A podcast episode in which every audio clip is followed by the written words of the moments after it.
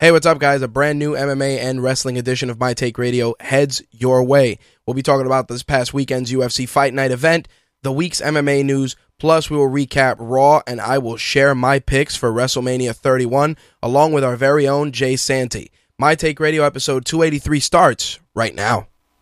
The views expressed on this episode of My Take Radio do not reflect the views, thoughts, or feelings of the My Take Radio staff, My Take Radio advertisers, or My Take Radio content partners. Listener and viewer discretion is advised.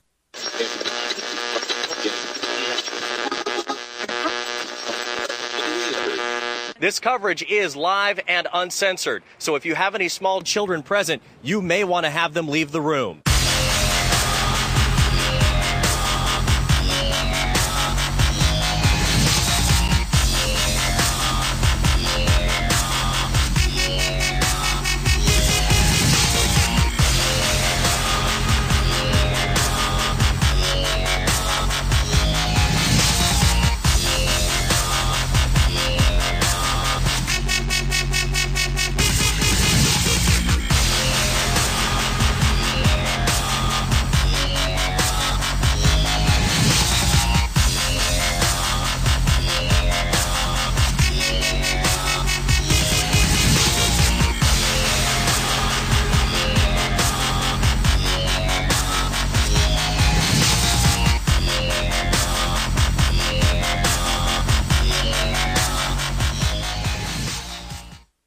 Hey, what's up, guys? My Take Radio episode 283 for Wednesday, March 25th, 2015. I'm your host, Rich, and our calling number is 347 324 3541. Again, that calling number is 347 324 3541.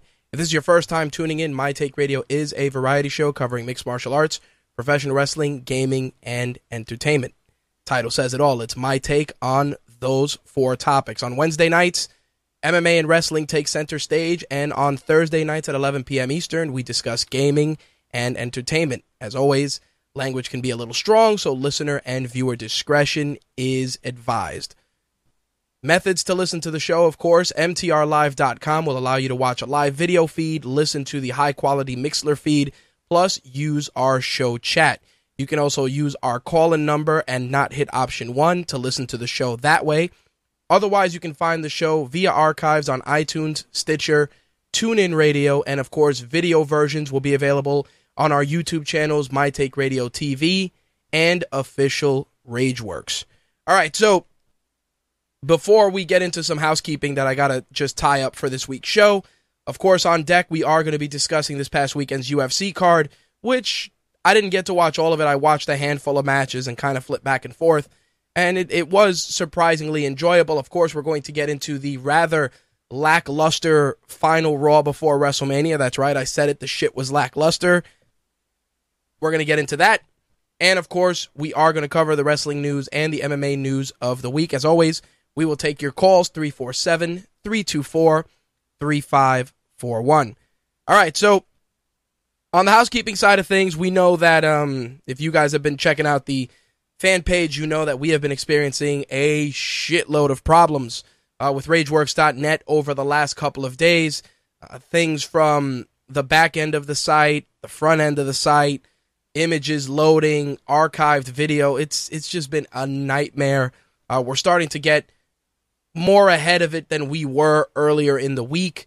Uh, we've been experiencing issues since Saturday through the weekend. I've been dealing with uh, hosting support, plugin support, developers. It's it's been an incredibly stressful couple of days. Because of that, we have not been able to release content on the site as as we wanted over the last couple of days, and that's kind of put a big damper on that. But hopefully, we have we hope to have this stuff resolved by this by the end of this week. Hopefully by Friday or Saturday we'll be able to start posting with more frequency. Unfortunately, for now, the content will be sporadic as we continue to test what exactly is causing the issues on the back end of the site. So, with that said, that is why there hasn't been a lot of content on RageWorks.net this week, but we're going to try and do some more stuff on social media just to fill the gap until we get things resolved.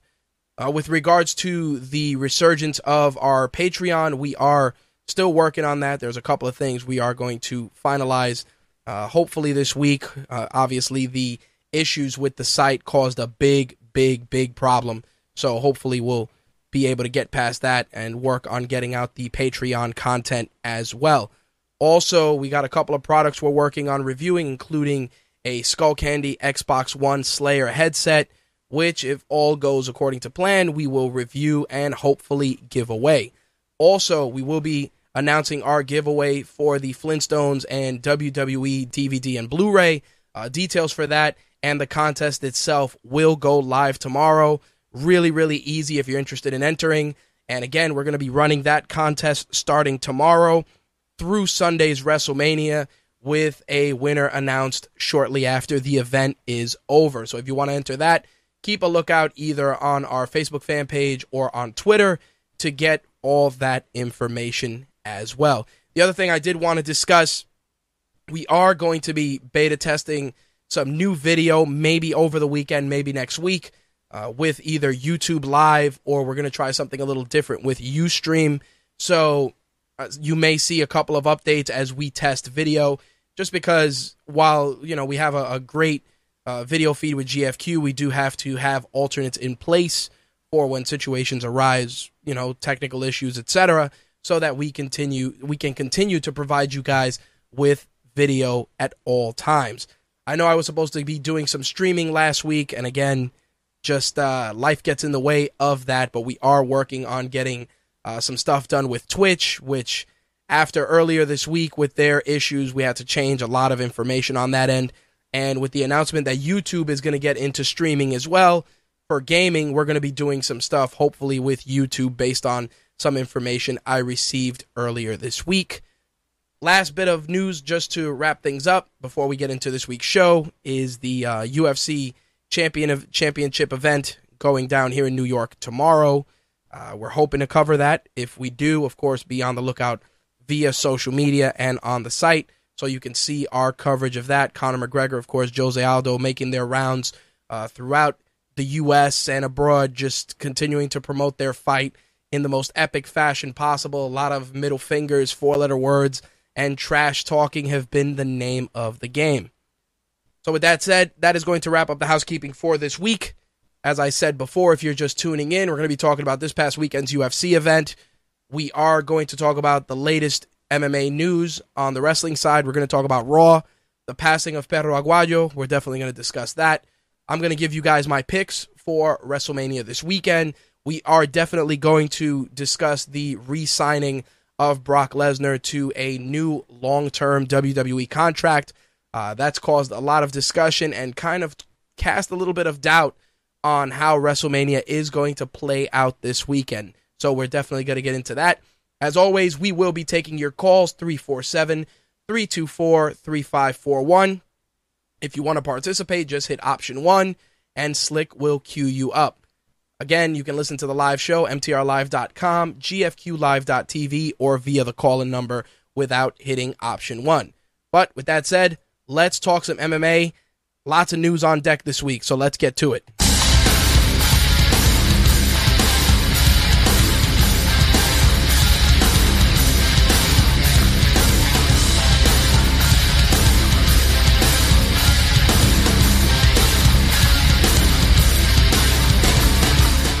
My Take Radio's MMA segment is brought to you by MMAWarehouse.com. Get all your favorite fighter tees and training gear at MMAWarehouse.com. You can find promo codes on RageWorks.net either via the banner ads or usually in the sidebar. As always, those banner ads are affiliate coded, so they do help us out if you use them to do your shopping at MMAWarehouse.com.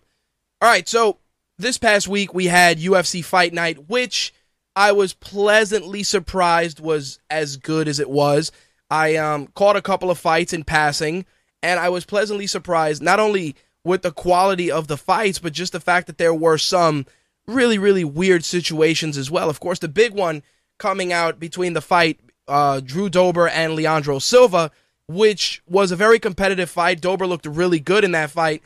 And for some reason, the ref just waved it off in the second round with a um, giving the fight to Silva because he thought that he had tapped due to a guillotine choke. Of course, video shows otherwise because there wasn't a tap whatsoever. So the referee blew that. There was tons of controversy. People were pissed off, and the replays all confirmed that there was no tap. Unfortunately, uh, the commission in Brazil is not going to overturn that. So the victory goes to Silva, even though uh, Dober did not tap. So definitely a horrible call across the board. I was really bummed out just because, like I said, the fight was really competitive. It looked really good. And then all of a sudden, it just ended in controversy. Again, this is one of those things where, you know, the, the, the referee just had really, really poor judgment. There was no tap. You can watch videos from countless angles and you can see that there was no tap in that fight. The other solid fight that I enjoyed was Katsunori Kikuno. He was taking on Kevin Souza. Um, really, really solid performance from Kevin Souza coming in um, on the featherweight side of things with a beautiful knockout punch. Um, you know, it was it, it, was a great setup too because Kikuno was landing the leg kick, and then all of a sudden Souza hit a right to the body, and then a straight right hand out of nowhere that just crumpled Kikuno to the canvas. It was a, a beautiful display of technique and an awesome finish, a minute and 31 seconds um, in the first round. I agree with Lucha Lee. He said, yeah, he was working. Th- he was just working through it. Worst call ever. I agree 110% with regards to that. It was it was definitely a terrible, terrible call. Uh, the other fight that really, really impressed me was Godofredo Pepey taking on Andre Fili. Um, really, really impressed that Pepey took a um, a beautiful, beautiful mount to secure his triangle choke. It was crazy because they were they were exchanging.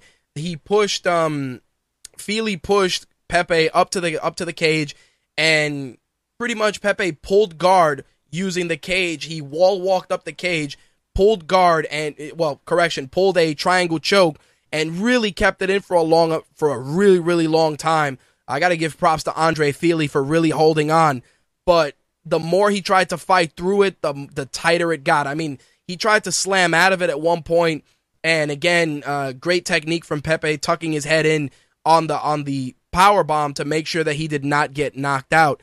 Uh, beautiful, beautiful technique across the board. It was a solid, solid performance, and it really blew my mind because again, that was just some some really incredible technique that just came out of nowhere. So, uh, props to Pepey for a great, great victory there. Uh, the other fight that really just um, tripped me up a little bit was Shayna Baszler and an Amanda Nunes fight. Uh, Shayna Baszler, of course, a, a women's MMA veteran, a pioneer, one of the horse, uh, one of the four horsewomen, alongside Ronda Rousey and the rest of the stable of ladies. Um, really crazy fight too because um, there was some really really great exchanges, but Amanda Nunes leg kicks were just devastating. Uh, fight ended with a leg kick right to the side of the knee that pretty much crumbled Shayna Baszler. At that point, Amanda Nunes worked the ground and pound in academic fashion to secure the victory via TKO. Uh, I see Lucha Lee wants to call in. You can probably use the push to talk option on Blog Talk Radio. I haven't used it in a while to to call in. Otherwise, you can just use the call in number. That works as well. All right, so the other fight, and this this was really really uh, an, another great finish in a night of great finishes. Tony Martin, Leandro Santos, um, very very competitive fight. Tony Martin looked really good, but again, like anything else, just because you have a strong opener doesn't mean you're going to close out the fight as the victor. Um, Leandro Santos actually really worked a slick slick ground game, and um, he shoots in. They wind up in the clinch, and Leandro Santos hit a, uh, a really, really nice trip, at which point Martin was sitting on the fence. And when Santos spun away, he actually got full mount. And at which point, Tony Martin just had no choice to give up the back. And it was academic at that point with a rear naked choke finish. I was I was bummed with the next fight just because I really don't like to see guys go out the way go out this way, especially guys who have been in the game so long. That is of course, Josh Koscheck taking the fight on short notice against Erick Silva. Um, Josh Koscheck is is a is a weird dude. The reason I say this is because it's very easy to hate the guy, but I also admire the fact that he came into this sport as just a pure wrestler and continued to evolve his game and evolve his game and and really did become a complete fighter before our eyes. Obviously, the biggest uh, the biggest memory of Koscheck to many fighters is him getting punched by Paul Daley after the bell. Uh, for me, I think the the best Koscheck memories are the ones between uh, him and Chris, the memories of him and Chris Leben in the first series, uh, the first season of the Ultimate Fighter, just just obliterating uh, the house and countless other shenanigans that transpired during that season. So, as much as people don't like Josh Koscheck, he he has been a, a you know a staple in the sport. Love him or hate him, and it's just crazy. You know, he came off that really really terrible that terrible loss where he got pretty much choked unconscious. And to go in there against Erick Silva, not to say that that again Koscheck has lost a step, just it's just a different game than when, you know, Koscheck and Leben and these guys came in. The sport is evolving, and yes, you could come in with one discipline, but you're evolving at a consistent rate. I, I think in Koscheck's case, he evolved and became a complete fighter, but maybe he just plateaued, and that's part of the reason. Again, you know, I'm not saying that the guy should hang it up, but it's two very, very nasty submissions that he's lost to. Um, in this fight, he had shot. In this fight, he had shot in with the double leg, and um, Silva grabbed the guillotine and pulled guard, and that it was academic at that point. Just a really good show of technique. Um, this is now five losses in a row for Josh Koscheck. The last four have been finish have been finishes. I'm sure that the UFC is definitely trying to angle for him to uh, possibly retire. Who knows? Maybe they'll try and offer him a front office position. But I think Koscheck in this particular instance is kind of on the chopping block, and I say this because fighters have been cut down, uh, cut out of the sport for less, usually three fights, and you're out of here. In his case, excuse me, in his case, it's been five fights, you know, five losses in a row. So I'm I'm very very concerned. I kind of feel that the UFC though is going to keep him around just because he was part of that inaugural season of the Ultimate Fighter. Uh, there's a soft spot for a lot of those guys, and pretty much all of those guys have been, uh, you know, a, a, a big part of the UFC's success. I mean, that first season of The Ultimate Fighter, I think, really succeeded in putting MMA on the map from a mainstream perspective. Obviously, see all the see, following seasons minus minus a, a couple were left a lot to be desired, but I do I do have a soft spot for the first season. Hell, I own the first season on DVD just because there was, you know, the, obviously Griffin and Bonner's amazing fight, but all the crazy stuff that went on in the house that first season, just you can't replicate that. I mean, sure, you got your Junie Brownings and you know you got your villains of uh, of various seasons, but it's nothing. Nothing will embody that first season of the Ultimate Fighter. Our main event of the evening: Ryan LaFlare, Demian Maya.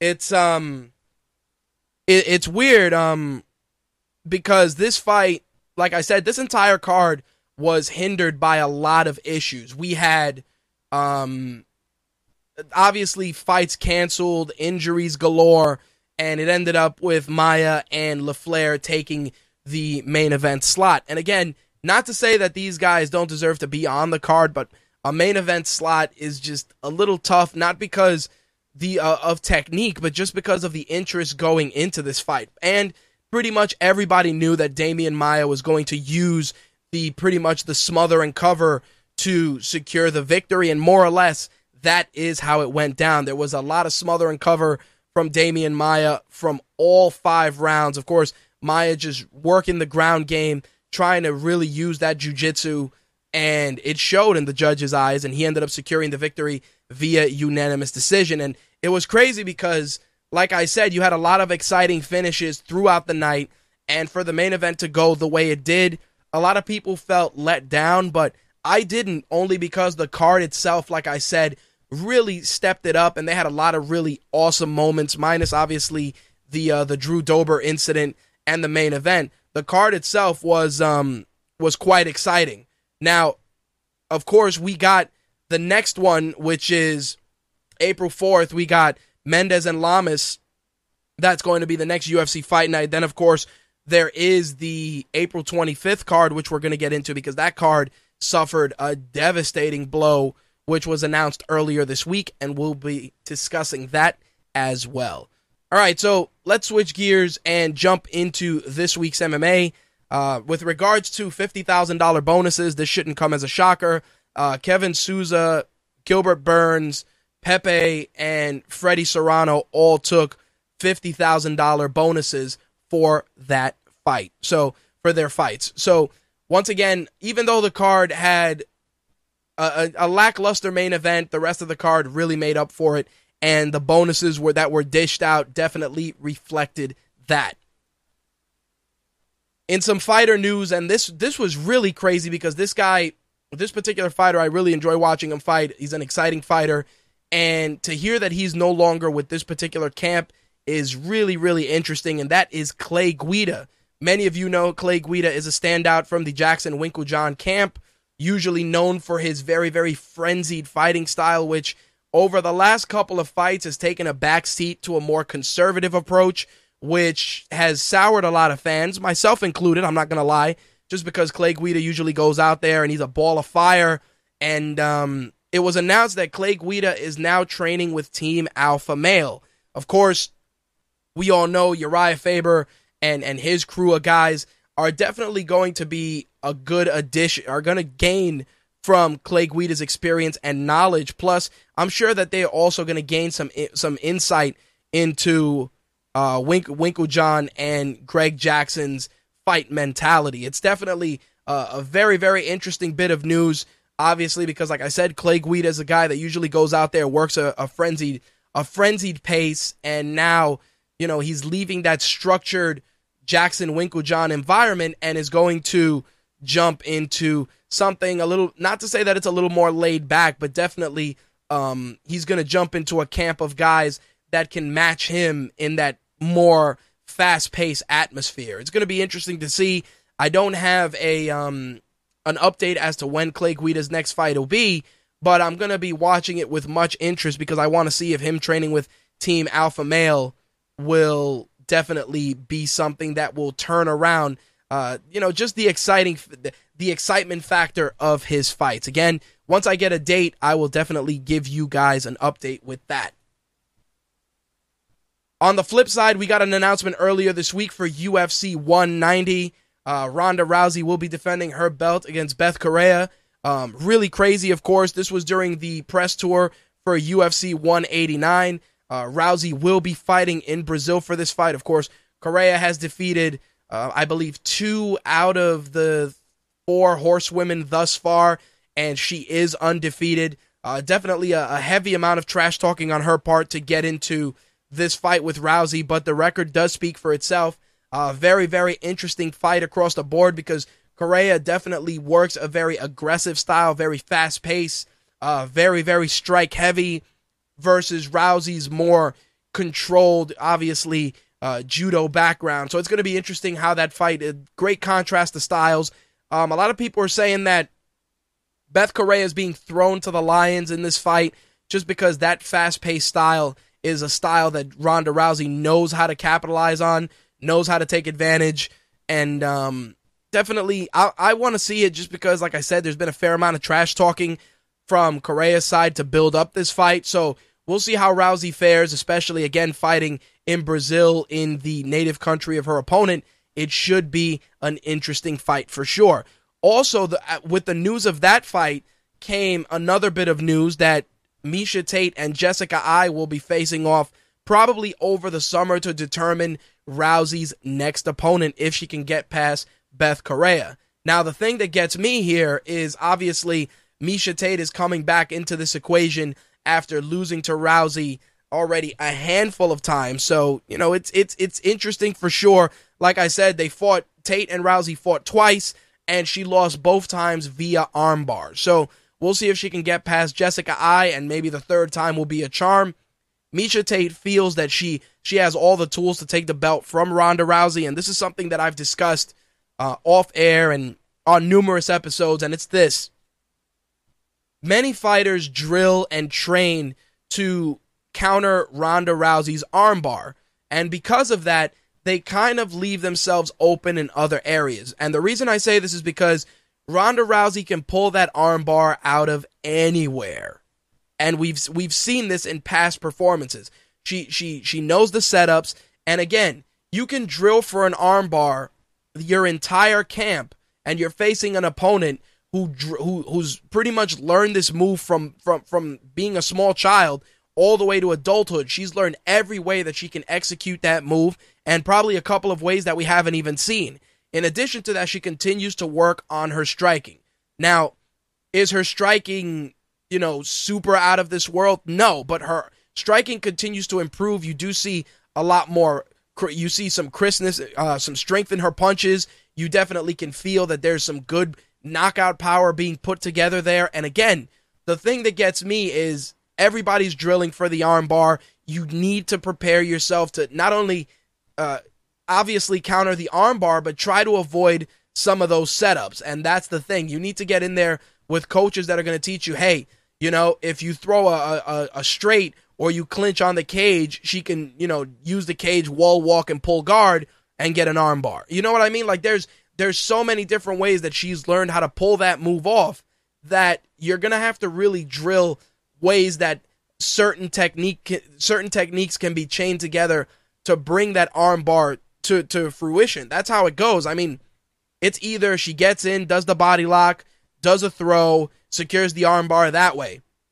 In Cat Zingano's case, it was just a completely random um, display of technique to get the armbar from the angle that she got it in. And that's the kind of stuff I'm talking about. You're looking at this and you're looking at how it's developing.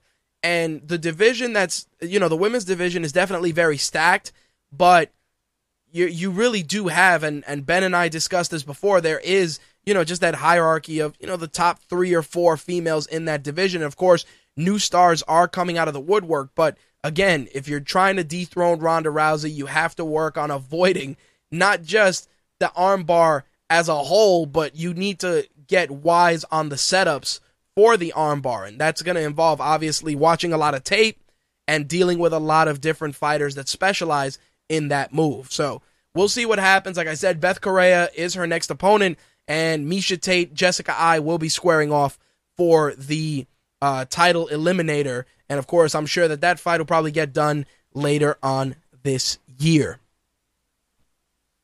On the Bellator side of things, they recently announced that Bobby Lashley has signed a new long term contract. This coincides with TNA's announcement that Bobby Lashley has been signed has been re-signed with TNA as well. Um, I think that Bobby Lashley's a, a great performer in in the in a wrestling ring, uh, a little one dimensional in terms of just promo work, but just an, a beast in the ring. You know, his his wrestling background is his wrestling pedigree is amazing.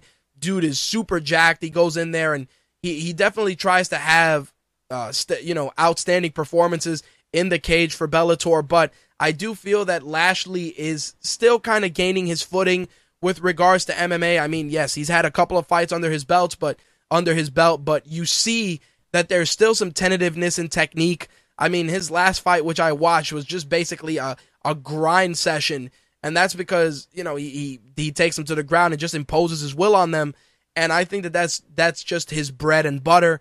Again, I'm happy to see that he's continuing to try and be a two a two sport athlete with pro wrestling and MMA, but eventually one is definitely going to supersede the other. But we'll watch his development and see how it goes. Lashley, of course, former WWE standout, uh, former fighter in, in a couple of other smaller promotions, now making his home in Bellator in the long term, as well as making his uh, home in TNA as well. All right, so as I mentioned earlier, the UFC 186 card was hit with a devastating blow as the the card was scheduled to have two title fights. TJ Dillashaw, Henan Barão, and then Demetrious Johnson and Kyoji Horiguchi were supposed to fight as well. Well, it, it pains me to say, but TJ Dillashaw will not be defending his bantamweight title against Henan Barão due to a rib injury that he suffered in preparation for that fight. So, with that said, Demetrious Johnson's fight with Kyoji Horiguchi is now the main event for that card. Quinton Rampage Jackson's return to the UFC against Fabio Maldonado is now your co-main event of the evening. Mike Bisping and CB Dollaway is also on that card. John Makdessi, Abel, Abel Trujillo, um, and Thomas Almeida and Yves Jabouin are going to round out your main card on pay per view. The prelims will have Patrick Cote and Joe Riggs, Alexis Davis and Sarah Kaufman.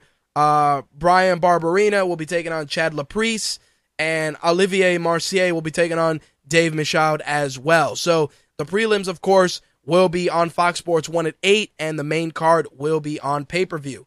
UFC 186 goes down April 25th.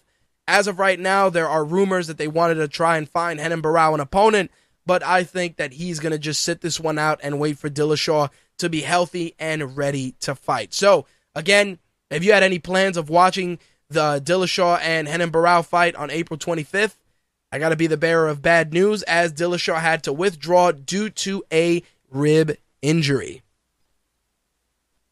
In some Nevada State Athletic Commission news, of course, this should come as no shock to anyone, but Hector Lombard has been served with a one year suspension. He has also been fined, and his win over Josh Burkman at UFC 182 was overturned, of course, as a result of testing positive for a banned substance. Uh, MMA Junkie did report that the decision came after Lombard appeared at the hearing today, where he said he took a supplement from Olympic bobsledder and weightlifter Julie Northrup. So, with that said, he said that the supplement was one Northrup claimed to have used during her career and that they were made from plants. He said of the failed test, I let down the UFC, the fans, my sponsors, and countless others. I also owe an apology to my opponent, Josh, Ber- Josh Burkman. Excuse me. I trust those around me and within my inner circle to provide me with the proper guidance and information to allow me to perform at my best. I know I'm ultimately responsible for what I put in my body. I relied on people I trusted to provide me with the correct information. So, there you have it. I think the thing that bothers me most about this is that he got a supplement from an Olympian, and on top of that, he did not vet the supplement, and his excuse was, "Oh, it's made from plants," which which bothers me because again, as a competitor, whether whether it be uh, basketball, baseball, mixed martial arts, boxing, uh, pro bodybuilding, powerlifting, whatever the case may be, you should always be aware of everything that goes into your body at all times because things have a way of just coming out in tests as as different things. Sometimes it'll be something that you may think is not banned and it is. I remember when I was in high school, there were uh, things that they you had to go into GNC, and they actually had a section. This was a GNC I went to in, in Flushing, Queens, that was for high school athletes, or it would say supplement free, or it would say, um, it, you know, it would say clean, or it would say recommended for high school athletes. Whatever the case may be, they made sure to have a section that was dedicated to that. And if you walked in there and, and they saw that you were a, a student athlete, and you were like, hey, I need this or I need this other thing, they would definitely steer you away from it because they knew that some of those substances were being tested or just were considered performance enhancing. It bothers me that a guy like Hector Lombard, who is not who is not a first timer in this sport, is getting not only caught but duped by obviously somebody who he felt he trusted and risked, you know, he risked putting himself out there just just because it was made from plants. I just, you know, it, it really bugs me. When they asked him about why he didn't tell anybody that he was taking pills, he said that he didn't tell any doctors, coaches, or teammates. And, you know, that was one of the reasons why. It, it's crazy to me. So, of course, now before he gets relicensed, he has to pass a test, and he was fined, and his full $53,000 win bonus um, you know, he was fined his full $3,000, $53,000 win bonus, as well as one third of his purse. So, again, just a really, really bad state of affairs for Lombard. It's unfortunate, like I said, that the guy put himself out there. Oh, I'm just going to put this in my body without doing any homework on it, or I'm going to trust some some random person and it's going to be all good. And that, ladies and gents, is not the case. Again, word of caution to those of you that are in competitive sports or trying to get into competitive sports, please note that there are if there are drug tests, research the shit. Research what you put in in your body because again, you may think it's clean and it may not be clean. It happens. It happens all the time. So definitely be on the lookout for that. All right. while we are on the subject of fighters, banned substances, and getting licensed by the commission, uh, Bloody Elbow reports that Vitor Belfort has received uh, his license to fight Chris Weidman at UFC 187. Of course, we all we all joke about Vitor because again, this is a guy that was popped for banned substances before, had a, an incredible resurgence in his career due to testosterone replacement therapy after the TRT ban across the board in the UFC. Uh, the guy pretty much looks like a coat hanger now. If you've seen pictures of him recently, he is not as jacked and ripped as he was way back when. That's not to say that it's going to degrade his ability, but if there, if there, if he did have any help, again, if he did, being the key word here, we're going to see what happens when the playing field is level. But still, I mean, there's shit out there that people can't even find and test. So make of that what you will. But Vitor is licensed and he will face Weidman on May 23rd. Again, uh, very uh, right now everything is a green light for that entire card, which looks amazing on paper. But we're still, you know, we're still roughly two months away from that card going down, so anything can happen. But for the time being, Vitor is licensed to fight Weidman, and he will be co-main eventing the main event card of UFC 187, which is of course John Jones and Anthony Rumble Johnson. Now, of course, it's a, it wouldn't be an MMA segment without talking about Ronda Rousey, who's been in the news a lot this week. Obviously, like I said, she will be facing Beth Correia. But the other item I did want to talk about is if you remember last week, uh, Laila Ali said that you know she could you know, Ronda Rousey couldn't beat her in a fight. And, um, you know, words were exchanged, uh, comments were made. Ronda kind of said, yo, she's old lady, she's an older lady, you know, I could whoop her ass, etc., etc. So, Dana White, of course, was cornered by TMZ and asked about it, and he said, Ronda is the best fighter in the world. Laila Ali would be in big trouble against Ronda Rousey. Of course, TMZ asked if if that fight could happen, would he make it happen? and he said, and I quote, I'm serious if Laila's serious. Call me Laila. The Keith says, never ending beef with boxing and MMA, tired of it. You know, the, the, the thing is, this is something that's as old as, as, uh, and it happens with every sport boxing, MMA, even pro wrestling. How many times do we talk about, yo, if this pro wrestler went into MMA, you know, who would he, you know, would he do well? Or if this mixed martial artist went into, went into professional wrestling? Would he do well? I mean, we've talked about this a lot, but with boxing, it always seems to be the elephant in the room. I mean, when Anderson Silva wanted to fight Roy Jones Jr., everybody talked about it. When they said that Ronda Rousey would beat Floyd Mayweather, every, you know, it, it again, this is all stuff to grab headlines. It's no different. It, uh, props to the Keith. No different than people asking about Goku and Superman. It's true. I mean, as far as I as far as I can see it, there's always going to be a what if scenario with boxing and mixed martial arts or mixed martial arts and wrestling. The only way these questions will ever truly be answered is if people stepped in the cage or stepped in the ring and made it happen. I mean, is is Ronda Rousey going to throw on some boxing gloves and box Laila Ali? Would people tune in to see that? And again, you know, what does that do for the sport when you want to do like freak show shit like that? Like if it was done as an exhibition for charity or something, maybe. But if you're if you're trying to sell tickets and, and get money off of it, that's a, that's another story altogether. Again, I'm not gonna say that Laila Ali is um, you know, Laila Ali is is any sort of a, of a slouch or or a poor fighter. I mean, some people feel that her record was padded with with suspect fights. Make of that what you will.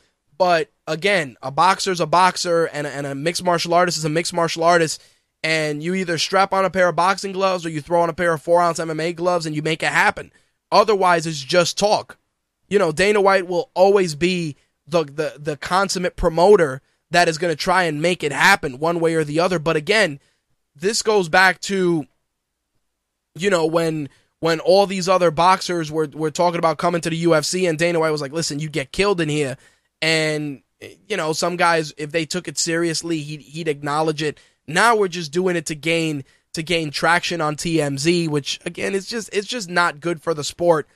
I personally feel that if it was if it was done in a structured environment, maybe for charity, you know, like like a charity boxing match between Laila and and Ronda, people definitely would tune in for that because again, it's for a good cause. You'd you'd market it a little differently, but I don't think Laila Ali is gonna do uh, uh you know a, a 14 or a 12 to 18 week fight camp and, and jump in the cage to fight Ronda on, on on a big stage. It's just not gonna happen.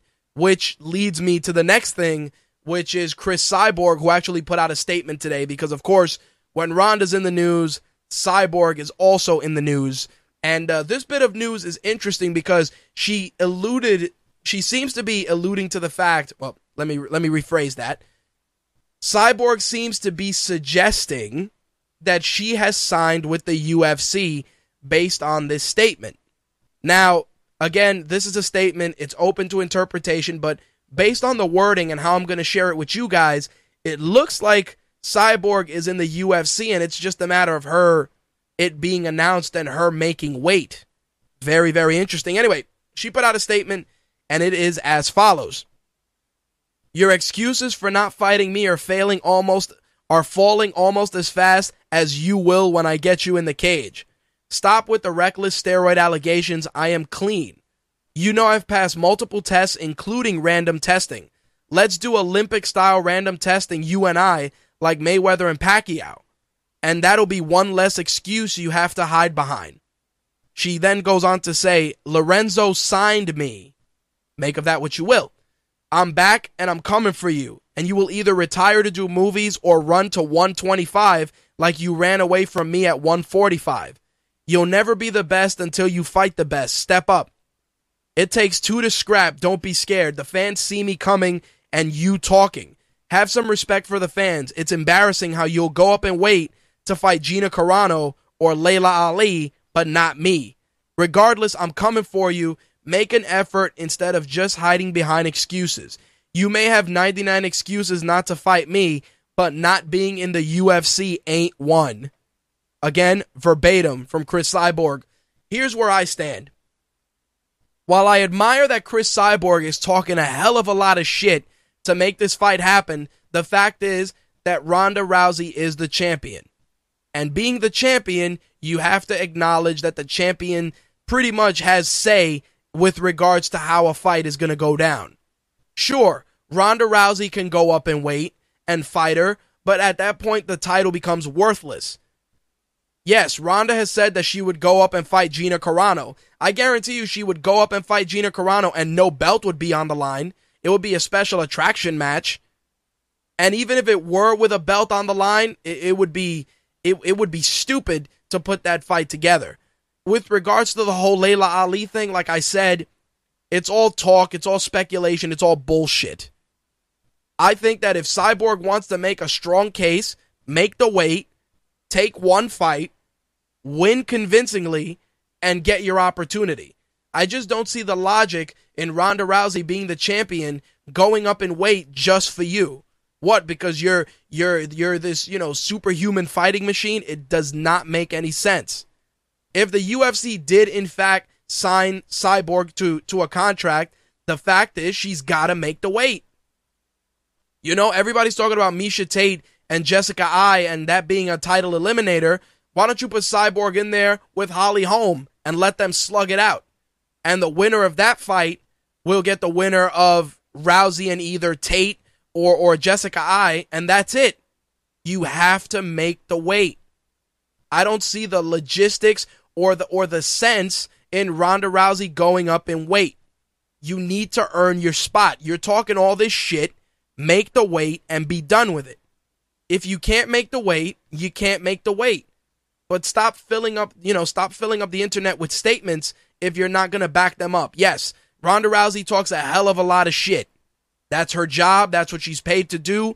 Besides beating chicks up in the ring, in the cage, she's paid to be an ambassador for the sport, to sell the sport, to sell MMA. This is this is where it, what it all boils down to. Cyborg and Rousey is a fight we all want to see. We all want to see that fight because it, it's you know you're you're the the sport's most dominant striker versus you know, the face of women's MMA. I, you know, and as much as I hate using that term, Ronda Rousey is the gold standard for women's mixed martial arts. She is the champion. She is an ambassador for the sport. She has mainstream appeal. Hell, Ronda Rousey was here in New York meeting with our politicians to get MMA sanctioned here in New York State. Again, this is something where she she's going out, she's playing the role, she's pressing flesh, she's selling the sport, and as the champion, she has a right to put the restrictions on her opponents. Simple as that. She could just as easily have said, "Yo, I don't want to fight Beth Correia, and if you guys sign Cyborg, let's make that fight happen." Because again, it doesn't make any sense. Make the weight, win a fight, and write your own ticket. That's it.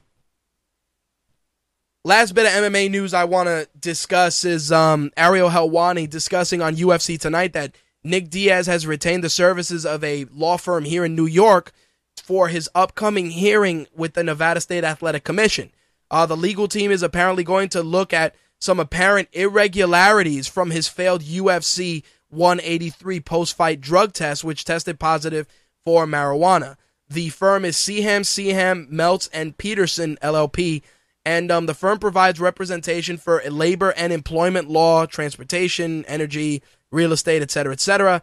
As many of you know, Diaz tested positive for marijuana metabolites after his UFC 183 loss to Anderson Silva. Of course, Silva did fail his test for uh, uh, you know steroids, anti antidepressants, etc., etc. All signs point to the fight being turned into a no contest, but the hearing with the Nevada State Athletic Commission is looking to be very, very interesting. It looks like the commission, uh, Nick Diaz will go before the commission sometime in April. Once we have a date and once we have any more news, we will definitely share it with you guys. All right, so with that said, that is actually going to wrap up a rather uh, quiet week in the world of mixed martial arts. Of course, um, like I said, it's it's it's going to be an interesting couple of days. We got McGregor and Aldo here in New York promoting their upcoming title fight. Hopefully, we'll be able to cover that tomorrow. We will keep you guys posted. Uh, with regards to Rousey and Cyborg, we are going to keep you guys posted with regards to that. Make of uh, Cris Cyborg's statement what you what you will. But until I see something official from the UFC, a press release or something, right now it's all speculation at best. All right, we are going to switch gears and we're going to talk about this week's wrestling. I want to get into Raw, and so many people reached out to me after Raw was over, talking about, oh, it was it was okay, it wasn't as terrible as you thought. All I gotta say is bullshit. And and I'm and I'm gonna get a little ignorant. I've been using I've been losing my voice throughout the day, battling sinus issues. But I know that I, I got people in the chat that want to go into it. I know that Jay said he wants to call in. I'm to give you guys my WrestleMania picks, and we're to see if WrestleMania 31 is to be worth all the hype. So let's get into it. Booker T, let's get to it. We want the gold, sucker! Hulk Hogan, we coming for you, nigga! We're going out to lie.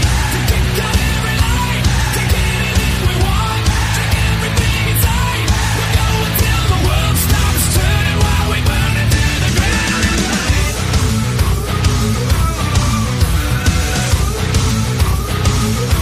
My Take Radio's wrestling segment is brought to you by Of course, you can use our promo code WWE Save 10 to save $10 on orders over $70 or more. Meaning you could pick up that snazzy Believe That Roman Reigns t shirt or maybe a Brock Lesnar t shirt as you get ready to cheer on the main eventers at WrestleMania. Now, with that said, let's get into Raw this week, which I'm sorry to say was not that good. So before we get into the matches, the angles, and all the the pageantry that was associated with the final Raw before WrestleMania, allow me to kind of switch gears a minute and explain my dissatisfaction with WWE's buildup of WrestleMania.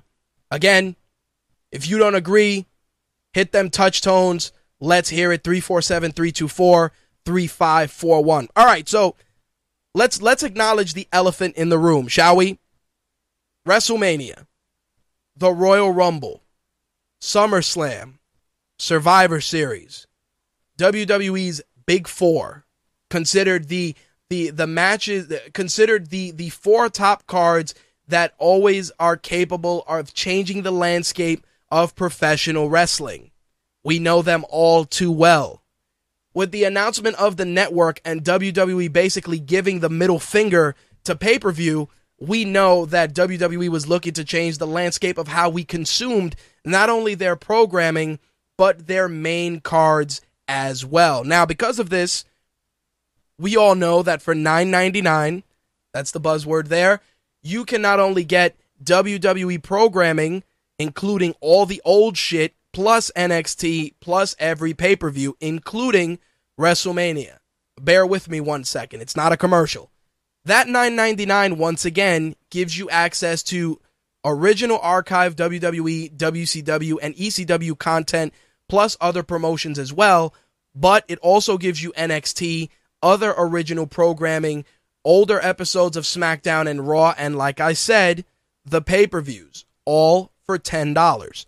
Now, when you weigh that out, and I've talked about this numerous times, but I got to put this out there for those of you who have reached out to me with your petty whining and bitching, you got to remember that you are no longer forced to pay $49.99, $59.99, $64.99, whatever, you know, over $30 pay-per-view numbers your your local provider charges you for a pay-per-view.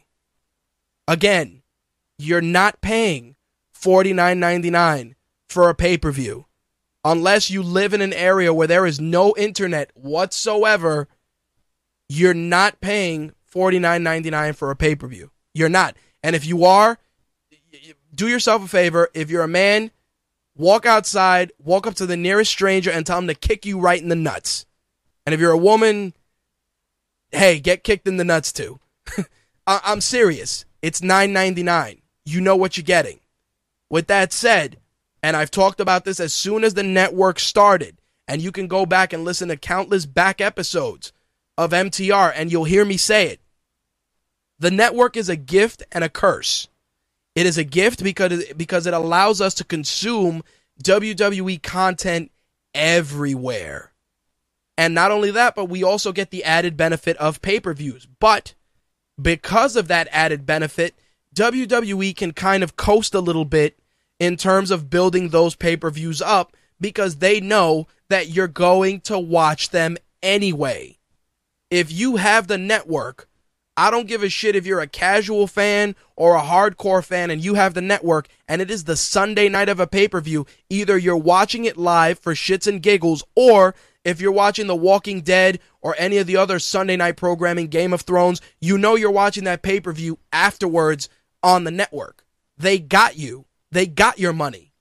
So because of that, WWE can book and do whatever the hell they want because they're going to spoon feed it to you and you're going to eat it like a child with a sad face because you're still consuming their content. They win. And because of that, like I said, it is a gift and a curse. When you are building up what is considered the showcase of the immortals, the, the grandest stage of them all, and you end an episode of Raw with Brock Lesnar and Roman Reigns pulling the belt like pulling a fucking teddy bear, like an argument between two petulant children, and you dim- you expect that that's your closing shot to make people pay $60, you are out of your fucking mind. I hate to say it, it is the truth. That parting shot, that end of the night shot, for Raw this past Monday is supposed to be how you close things out to sell a pay per view. And it was shit. Yes, Paul Heyman is God. But again, Paul Heyman is tasked with turning chicken shit into chicken salad. You can take a turd and spray paint it gold, and it's just going to be a gold turd. It's the same shit. You're trying to sell a, ma- a, a main event between two guys, one guy who doesn't talk and the other guy who has what's essentially Don Rickles from Casino doing the talking for him.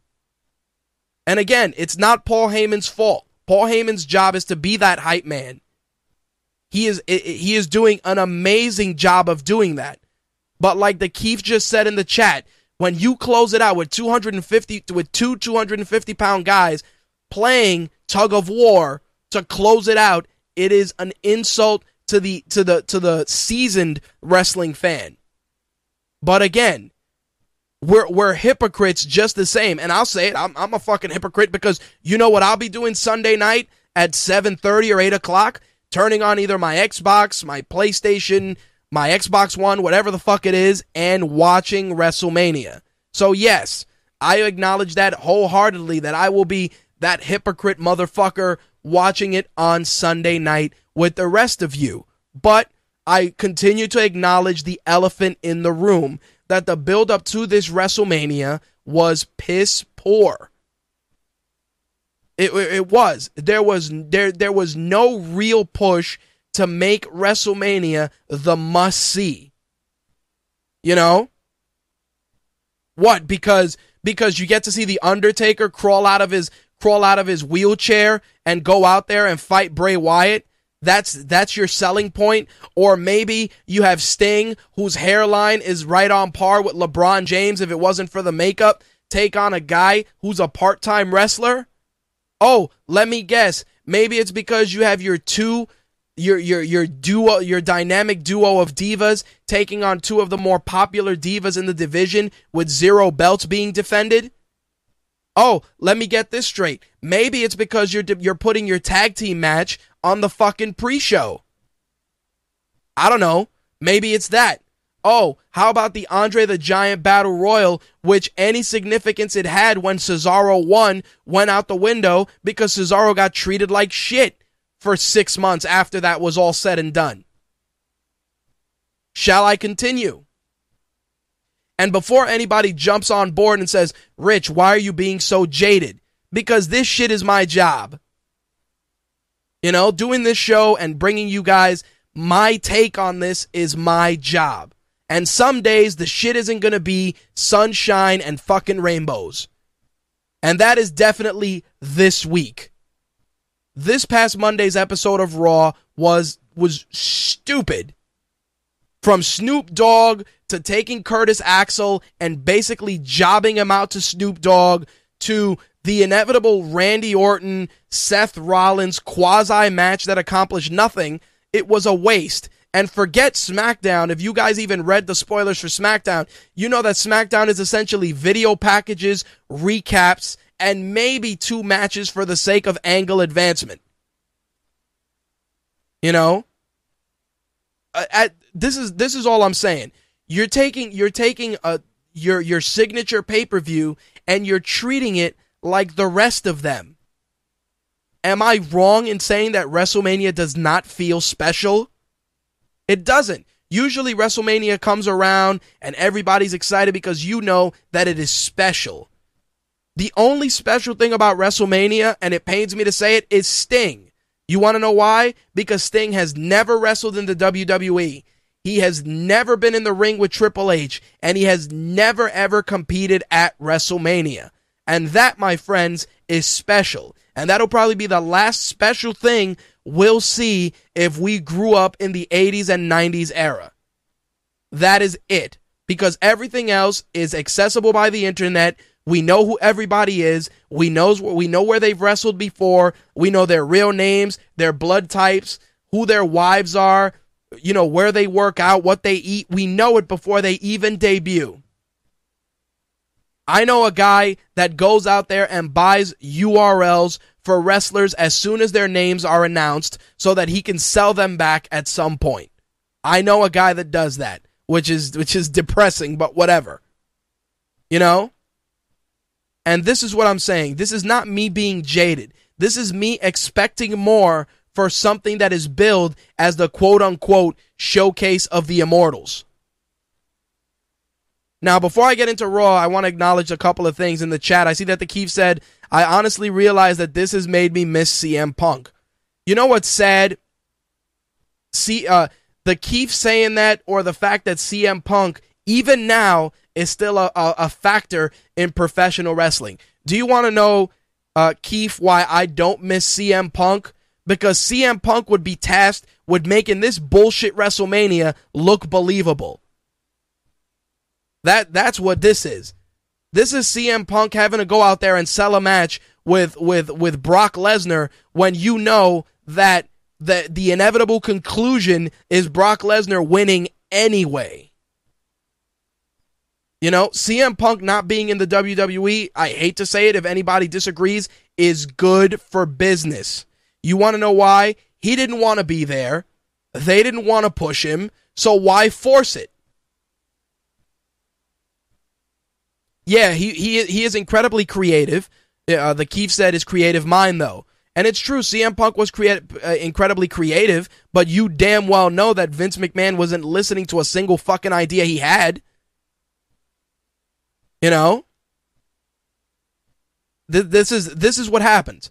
You know, CM Punk was has an incredible mind for this business, but what good is that mind if no one fucking listens? Let's be realistic. Paul Heyman is an incredible mind. He is an incredible individual. But do you think that Paul Heyman can even get remotely any idea past Vince McMahon? You know the ideas that Paul Heyman gets past Vince McMahon? The ones that concern Brock Lesnar. Why? Because he is Brock Lesnar's advocate in the ring and outside of the ring. Paul Heyman speaks for the beast always. And that's a real, that's a fact. And people don't realize that shit. Like when people talk about, oh, you know, Brock Lesnar, part time performer, whatever, Brock Lesnar is paid forever. And he doesn't even have to do shit. Brock Lesnar's job is to go out there, wrestle for 20 minutes. Maybe he takes the belt, maybe he doesn't. But at the end of the day, he has a signed check for the next three years. And do you know who's going to speak for him? Paul Heyman. Fact. Anyway, let's talk about this piece of shit Raw from Monday night. Anyway, so, of course, Sting comes out to open up Raw, which was historic, if you want to call it that. Put an asterisk there. Um, anyway, Sting being on Raw was cool. It was nice. Um, I kind of feel that Sting's ring entrance, his music, is just it needs a little bit more. It sounds like a really, really low grade uh, theme song that they would give Kane. Like he needs something a little bit more, you know, just like when you hear the shit, you're like, oh shit, shit's about to get real. Like, yeah, you have the fucking crow, caw, caw, and it's like, all right, we get it. We get it. You like birds. We got it. Thanks. Like with The Undertaker, you know, as soon as you hear that the, the gong of that fucking bell, you know what's coming. Like every, think about every marquee wrestler in this game. As soon as you hear that riff, those three seconds, like with The Rock, as soon as you heard, if you smell, you know it was on and popping. Or when the glass broke for Stone Cold Steve Austin. Or when you heard, or even with Triple H, as soon as you hear Lemmy from Motorhead, you know, drop that, drop that gur when he starts his Triple H's theme music you know what time it is. It's like it's like Sting's music is the equivalent of the music you hear at a haunted house at Great Adventure. It's stupid. Like it's like fuck, you know, the guy is an icon in this business. You couldn't give him something something a little bit with a little bit more juice, a little bit more oomph, nothing. It's like, yo, it, it, it, you know, here here's this music. It's a default track 2 we're gonna we're just gonna pick that. Like when you go through your phone and you look for ringtones and you're trying to pick a ringtone and the only ringtone you find is like the one scary one that's called like spooky number three. That's Sting's fucking entrance music. But anyway. So Sting comes out, he's talking his shit. Stephanie McMahon comes out in her prom dress and her and her uplifting bra, and she proceeds to talk shit on Sting, which is fine and then she proceeds to try and slap him. He catches her hand, and all of a sudden, of course, Triple H comes out in his best corporate suit and um, proceeds to take off his tie, and he goes, he's mouthing the words, "You put your hands on my wife," and I'm thinking about this just from a rational from a rational standpoint. You put your hands on my wife, yet she tried to slap Sting. Okay, fine. So because he grabbed her hand and prevented her from slapping him, she gets out of the ring and Triple H walks over and he's like, "Did he hurt you?" I didn't know that Sting was going to grab you with his motorcycle glove and break your wrist. But sure, she didn't get hurt. So Triple H goes, is about to get, uh, uh, give Sting an ass whooping he so richly deserves. And of course, we get a nice jiffable Stephanie McMahon moment where she's handing Triple H the sledgehammer. And the only good moment that I truly enjoyed was Sting pulling the bat out of the longest pocket in that fucking trench coat. He opens up his trench coat and he digs in, in what's essentially Harry Houdini's magical jacket and pulls out the baseball bat. And then we're all like, hey, look, we're using objects to, you know, stare each other down. You have a sledgehammer, I got a bat. It's, it's, you know, again, Triple H, the guy has a sledgehammer. He's supposed to be this badass dude. And he pretty much gets scared away by the coach at a youth baseball team with face paint. So that's that's pretty much it. So essentially you got scared away by, you know, a middle-aged man that got his hands on some makeup. That's what you're telling me. But anyway, everybody thought that this was just this crazy segment, you know. It was it was it was ridiculous. It was ridiculous the way that everybody was like, "Oh, that segment was awesome." It was awesome for who? Because the only person that benefited from that was the crowd and Sting, which was fine. But again, WrestleMania in a in a few days. That's it. Triple H being basically a bitch and Sting just chilling. I understand that you don't want to give too much away. Like you don't want Triple H to get the upper hand because you know wrestling booking 101 if the heel gets the upper hand in the final Raw, the face is to win. So you're trying to keep shit vague. I understand that, but you could have had like the entire locker room clear out and try and pull them apart. You know, just make it look like there's some gravity. Make it look like there's something more at stake than, you know, corporate suit versus middle aged baseball coach in face paint. Sorry to say it, but that's that's what I got. Anyway, let's move on through the rest of this train wreck. So, R-Truth and Dean Ambrose took on Luke R. Harper and Stardust. Again, four great performers tasked with delivering a serviceable match on the final Raw before WrestleMania. Obviously, wrestling logic dictates that this match was going to end with all the participants of the ladder match fighting in the ring. Oh, look, gee, what happened? Everyone's fighting in the fucking ring bullshit. You know? That's that's pretty much it. Like we knew that that's how it was going to end. Again, not a big deal, but it was just for to serve the purpose of angle advancement. We all know, let's not fucking kid ourselves that Daniel Bryan is winning that match. Simple as that. Anyway, so Barrett goes in the back. We get some jerk off and jerk off security. Renee Young is talking about the Special Olympics, which, by the way, WWE does an incredible amount, uh, an incredible amount of charitable things, countless charitable things. The fact that that crowd couldn't even give the spe- the people of the Special Olympics a stronger ovation was disheartening. It really was. And I don't even say that because my two sisters are handicapped or because my younger sister competed in the Special Olympics on more than one occasion, but just because of the fact that these are all individuals with special needs that the crowd it's it's a it's a positive thing for them. And the crowd was fucking dead. And then when you show the cameras panning through the through the crowd, you see a motherfucker on his cell phone. One guy's like eating a hot dog. Like no fucks were given. None. None whatsoever. So just something that's key, that I wanted to share and put in perspective because it really did bug me. But alas, you know, kudos to the WWE for doing something awesome and working with the Special Olympics. It's a great organization. They do amazing things, and to watch some of these individuals compete in some of these events, you've you haven't lived until you've seen something like that, and it really is some something special. That's that's all I gotta say. Anyway, we get our obligatory product placement movie tie-in with Sandow and The Miz, of course, talking to Kevin Hart and um, you know Will Ferrell about the the always wonderful Get Hard, which everybody, of course, is talking about going to see this weekend. Of course, that's like I said, obligatory.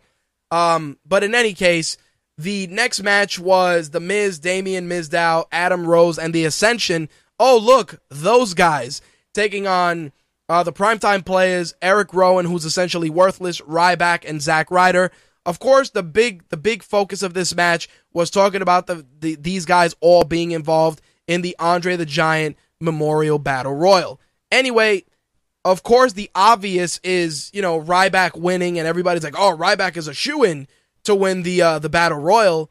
But I'm telling you right now, if they wanted to surprise everybody, Damien Mizdow should win the Battle Royal, and I'll get into that when I discuss the uh, the WrestleMania matches. But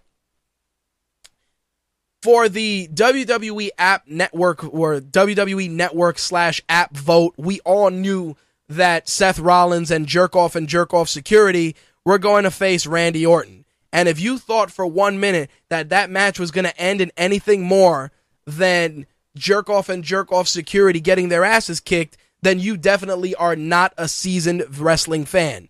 I will tell you this, though. Rollins and Orton have the capability of stealing the show at WrestleMania. They do. Why? Because Seth Rollins is an amazing worker.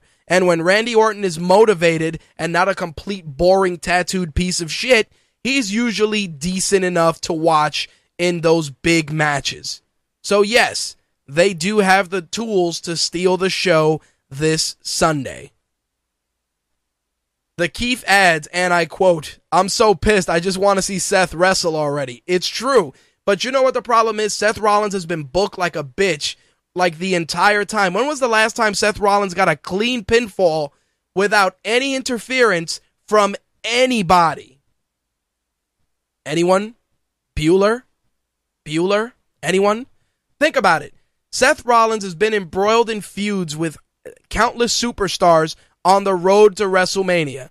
When was the last time he got a pinfall, a clean pinfall on anyone without any interference from jerk off and jerk off security, big fat big show, stupid ass Kane?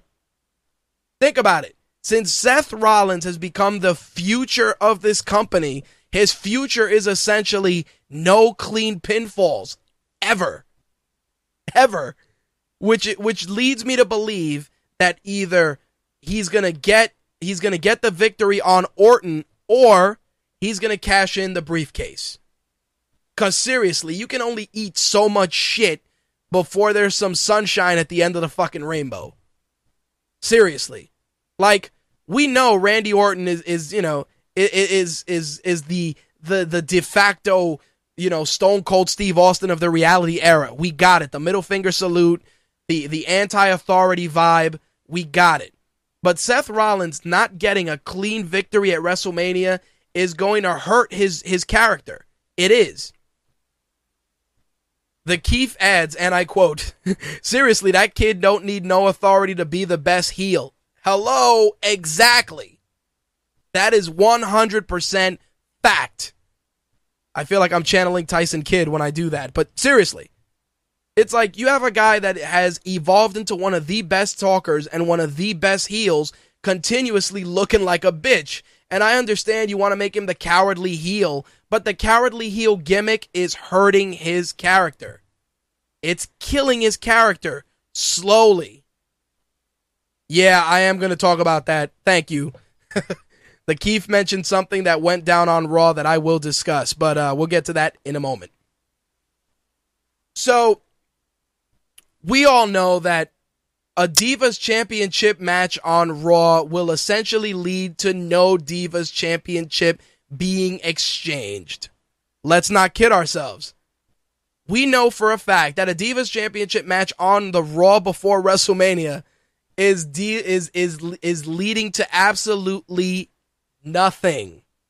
The only thing that this match served was to showcase that Nikki Bella still throws one of the best forearms in the game.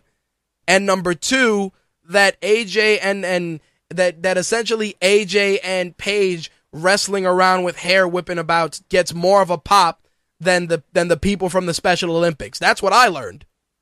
But alas, we know that the, uh, the frenemies are going to have their hands full at WrestleMania. So when you see this, um, this Divas match or you watch the highlights on YouTube, remember, no one was winning anything. No one was winning shit. The match itself was good only because we got to see some improvements from Nikki Bella. I got to give the devil uh, the devil her due. She definitely is doing her thing and it shows. But at this point, does anybody give a shit? No. When AJ Lee comes out and still gets CM Punk chants, that clearly means nobody gives a shit. You know, I think I think Nikki Bella could come out there, you know, with her box hanging out and and no brawn and have a five star match and the crowd won't care because the Bella twins for the longest have absolutely sucked in the ring. They have. Don't get me wrong, they've improved, but now it's it's it, the damage has already been done. But we'll see how the match pans out at WrestleMania. Obviously, there is no Divas title being defended. Hate to be the bearer of bad news, but it's not happening. Anyway, so Snoop Dogg comes out essentially with a giant do rag outfit for his for his t-shirt and pants, and he's talking about Snoop Mania, y'all. And you can see that Snoop Dogg was high as fuck for that segment. Which, of course, as soon as he was talking about Snoop Mania, you knew that it was inevitable that Curtis Axel would come out. So, of course, Curtis Axel comes out pushing Axel Mania, pushing it like nobody's business, and then, of course, you can't have Snoop Mania or Axel Mania without talking about the only mania that matters, Hulkamania. And of course, you know, Hulk Hogan comes out with all his midlife crisis tattoos and let me tell you something, brother, brother, brother, brother, oh, brother. And then I said to myself, please, God, don't let Curtis Axel have to run into Hogan's boot. Please, please don't let that happen. So, that was not the case, and instead, Snoop Dogg threw Curtis Axel out of the ring. And in throwing him out of the ring so unceremoniously, he so went Curtis Axel's push as well. Because that's what happens. You take a guy, you have him be the the uncrowned winner of the Royal Rumble. Axelmania actually starts to take off. The crowd is kind of into it. And then you just dog him the fuck out. Why? For high ass Snoop Dogg and midlife crisis Hogan. Ladies and gentlemen, it was it was abysmal in every sense of the word. Anyway, so Tyson Kidd and Cesaro took on the uh, the Matatoads, and for those of you that don't know, if you look at Los Matadores with their little hats on, they do look like toads from Mario. And when they take those hats off, they also look like Ninja Turtles as well. But that's besides the point. Anyway, you jobbed out Natalya to the bull. you jobbed out one of the one of the better divas wrestling wise on your division to a midget in a bull costume. It was it was Oh, it was it, at this point if I went were Natalya I'd be like, "Yo, I quit. I quit. I quit." Anyway, we got Jack Swagger and Rusev for the 85th thousandth time and at that point it was just pretty much it was it was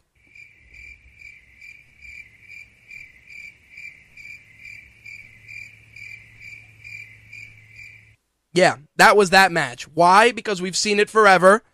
Jack Swagger gets put in the accolade for the 55th thousandth time. John Cena runs out to save Jack Swagger, which leads to John Cena getting his ass kicked by Rusev, which means that in Wrestling 101, John Cena will win the U.S. title at WrestleMania. So there you have it. Anyway, so as I was saying, and this was the uh, the proverbial icing on the cake, the and and this is what got me. Everybody at you know, and this this goes to Facebook, Twitter, all over the place. Everybody's talking about oh, the Bray Wyatt promo. Let me talk about the the uh, the Bray Wyatt promo for one second. The Bray Wyatt promo was good. It was tremendous. but anybody's promo would be tremendous when your opponent doesn't have to show up till the day of WrestleMania. So, of course, you're going to use all the theatricality possible. You think darkness is your ally? Come on, it, it, it, that's what it was. It was Bray Wyatt trying to out dead man the dead man. And it worked. It was fine. But again, let's think about this. Bray Wyatt is trying to book himself as the new face of fear. So you know without a shadow of a doubt that Bray Wyatt is going to sell the shit out of this match. You know, The Undertaker is going to get dressed Sunday night, drive to the arena, walk out, put on a decent 15 minute match, and put over Bray Wyatt. That's it. Unless, unless The Undertaker gets his win back and he gets the inevitable face off with Sting at WrestleMania, which I honestly would mark out for. Just saying.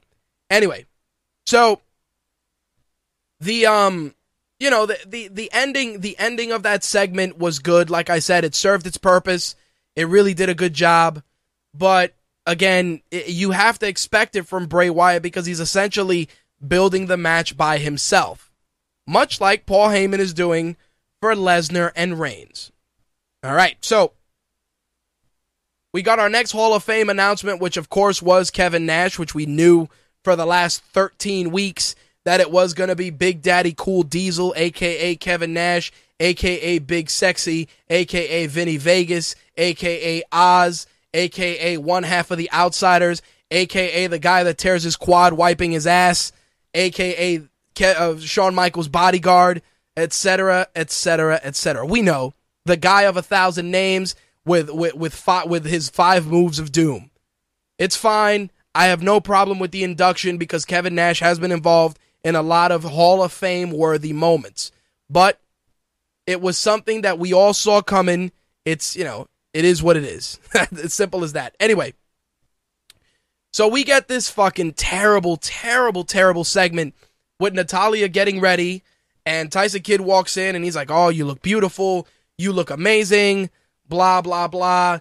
And it was essentially Tyson Kidd pushing uh, chicken fries from Burger King, which of course led to Natalya coming out and having her best herbal essences moment eating some chicken.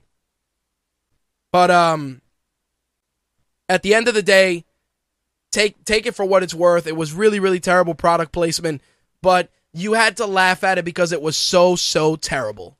Really was. Anyway, Daniel Bryan and Dolph Ziggler were trying to repeat their amazing match from last Thursday's SmackDown. Dean Ambrose was the special guest referee. Gee, hey, we got two more participants in the ladder match having a match on Raw. How is this gonna end? Oh, I don't know. Everyone's gonna run out again and beat the shit out of each other. You got it, man. That's exactly how it went down. But I'll give credit where credit is due. Dolph Ziggler got a second clean pin on Daniel Bryan, which means when Daniel Bryan wins the Intercontinental title at WrestleMania, he's got a bona fide number one contender in the show off himself. And it really, really is crazy because those two guys delivered an amazing match on Thursday. So if that's what we have to expect going forward, let those motherfuckers wrestle forever. Seriously. Because that match was bananas. Do yourselves a favor, YouTube that match if you didn't get to see it because it was amazing. Monday night's match, of course, was good, but it was hampered by the obvious foreshadowing of all the participants being involved. So you have that as well. So Brock Lesnar comes out with Paul Heyman. Paul Heyman cuts a tremendous, tremendous, tremendous promo.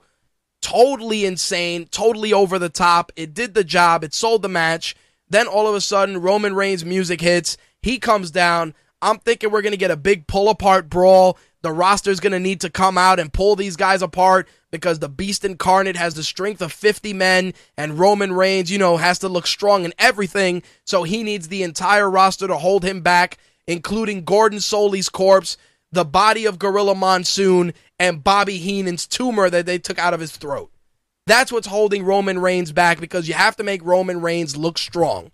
But instead, we are treated to what is essentially two little kids fighting over a teddy bear. It's mine. No, it's mine. That's what it was. It was it was abysmal. And much like the Keith in the chat, I too looked at the network thinking, "Oh, we're going to get something more. Maybe they started fighting something to get people to just tune in." No, we got nothing. We got we got credits. We got credits and a brand new episode of that stupid show with LL Cool J and the guy that was Robin. That's what we got. We didn't get shit else. And that, my friends, is how you close out a show to sell to sell your gold standard of a pay-per-view. That's what you do. That's how you close it out. That's it. Eh, I, I would have found more humor in them pulling the belt back and forth and the belt just breaking in half. I would have that would have at least been funny. But no. It, it this is what we have as a buildup. I'd rather I'd rather watch a buildup of Goku fight Frieza on Dragon Ball Z over 16 weeks than watch the buildup for this match because there was absolutely nothing of note except Paul Heyman's promos. And again, Paul Heyman is essentially promo in a box. You could tell Paul Heyman I need you to go on television and sell suppositories. And he's going to come out and he's going to cut out the he's going to cut out the most amazing promo about suppositories we have ever seen. That's what it is. Paul Heyman is like that guy that we were all friends with in high school that you'd give him a word and he would freestyle. That's Paul Heyman. Hey, Paul, promo time, Kool Aid. This Kool-Aid is so amazing. It is it is ridiculous. You drink this Kool-Aid, it is so good that five generations of your family are going to be named Kool-Aid. Like that's the type of shit. You tell Paul Heyman, "Listen, I need you to sell this this female hygiene product. This female hygiene product is so amazing. It is ridiculous. You it will leave your vagina so clean, so clean that you're going to need to walk through a white room before you touch it. Like that's that's the kind of shit that Paul Heyman does. He like I said, he is promo guy in a box. I will address that in a moment. But but like I said, you know, th- that's what it took. It took a guy who can sell you anything to sell you on a match between two 200 pound guys, one of which is a former NCAA champion, a former WWE champion who now is the flag bearer for your title, and a former UFC champion defending his title against the guy who came up through the ranks, was part of the most elite faction ever, is related to The Rock, has Samoan heritage. Uh, that's nobody's business. Nobody's. I will say this I did like that Paul Heyman booked Roman Reigns as the Samoan badass. Like that's the kind of shit that works. Like they should run with that instead of telling him to go out there and telling people to believe that. Because that's what he does. He'll be like, but he doesn't even say believe. He says believe that. B E L E E. Believe that. Very rarely does he enunciate believe and that. Why? Because Roman Reigns was supposed to be a purse snatcher. anyway, let's talk about the wrestling news for the week, shall we? And give our uh, WrestleMania promos before we wrap things up. Anyway, so believe that. I like the Keith spells it B U H L E E. I'm like B E L E E. He's like B U H L E E. I'll take it. But hashtag believe that. Fucking terrible. Anyway, so let's switch gears a little bit. I want to talk about the passing of Perro Aguayo Jr. Um, many people, many people were talking about this. Many people sent me the video of Perro Aguayo uh, essentially dying in or in the ring with a match against Rey Mysterio. So let me let me explain this to you. Rey Mysterio was in a in a match with Perro Aguayo, and what ended up happening was Perro Aguayo took a bump outside of the ring got back in the ring, did a spot to set up for the 619. And if you look at the spot, it looks like he snapped his neck or he he um he injured his trachea when he hit the ropes. So everybody was talking about, oh my God, Rey Mysterio basically killed this guy. That that is that could be that that is the furthest thing from the truth. And the reason I say this is because in professional wrestling, tragedies happen. And if you look at the spot when he landed outside, that landing outside of the ring looked incredibly suspect. And um anyway, you know, our very own Lucha Lee wrote wrote a very wonderful piece about it, sharing his thoughts on it. And it's it's crazy because what they're saying is that he suffered a stroke due to cervical spine damage. So basically, what they're saying is that it took nearly two minutes for Aguayo to receive treatment, and the doctor in charge of the show was busy with two other wrestlers who were injured. That's why there was no ringside physician during that time. Somebody had to find the doctor backstage, tell him something was wrong, and the reason that Aguayo was carried out on a plywood was because they wanted to get him backstage as fast as possible. When they got him backstage, they put him on a stretcher, and he was taken to Hospital del Prado in, T- in Tijuana, where doctors tried to revive him for an hour, but at that point, he was declared dead. Now, the promotion that held the event is um, is going to cover the cost of Pedro Aguayo's funeral, which is definitely you know very very awesome gesture on their part. Um, like I said, it's it's crazy because a lot of people were talking about how his father Pedro Senior is gonna you know he's not in the greatest of health and there's serious concern over how he's gonna take the news of his son's passing. So, uh, MedioTiempo.com reports that uh, Dr. Ernesto Franco uh, stated that Pedro Aguayo passed away due to cardiac arrest, which he suffered while he was in the hospital. When he was taken from the ring, he st- his vital he still had vitals at ringside and during transport to the hospital. They're saying that he actually suffered cardiac arrest as a result of the neck injury. The um, attorney general has ordered an autopsy and also ordered drug testing as well. That's pretty much where we're at, but it's incredible because you know, the incredible outpouring of support from the wrestling community. Um, of course, you know, our condolences to Pedro Aguayo's family. Uh, the thing that gets me is that, you know, Rey Mysterio was incredibly heartbroken and devastated about it. Uh, you know, he released a statement. But the thing that's really, really crazy is that Rey Mysterio has been receiving death threats over the passing of Pedro Aguayo. He's been getting, um, Wrestling Observer said that he's been receiving death threats as a result of the outcome of that match and of course, you know, due to Pedro Aguayo's passing, it's uh, just a, a, heartbreaking situation. It's it's something that you know. Let me let me be real with you guys. I could wake up tomorrow, walk out my door, cross the street, and get hit by a car. Happens. When your time is up, your time is up. And when somebody reached out to me on Facebook and was telling me about it, I said, listen, you know, of course, people are going to jump uh, jump out of their skin automatically and say, you know, the guy died doing what he loved. I'm sorry to say, but I don't think doing what you love involves you being carried out on a ple- on a piece of plywood and dying due to cardiac arrest because your neck or or, or a part of your spine is possibly broken.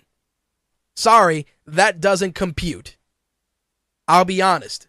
The thing that bothers me about this entire situation is once again, the instances where having too much access to you know wrestling performers and and you know all the all the news at our fingertips sometimes does more harm than good. And the reason I say this is because the guy, it was a tragic accident. You can watch the video on YouTube and you'll see for yourself that it was just an incredible amount of, of different circumstances that played out that led to the passing of Pedro Aguayo.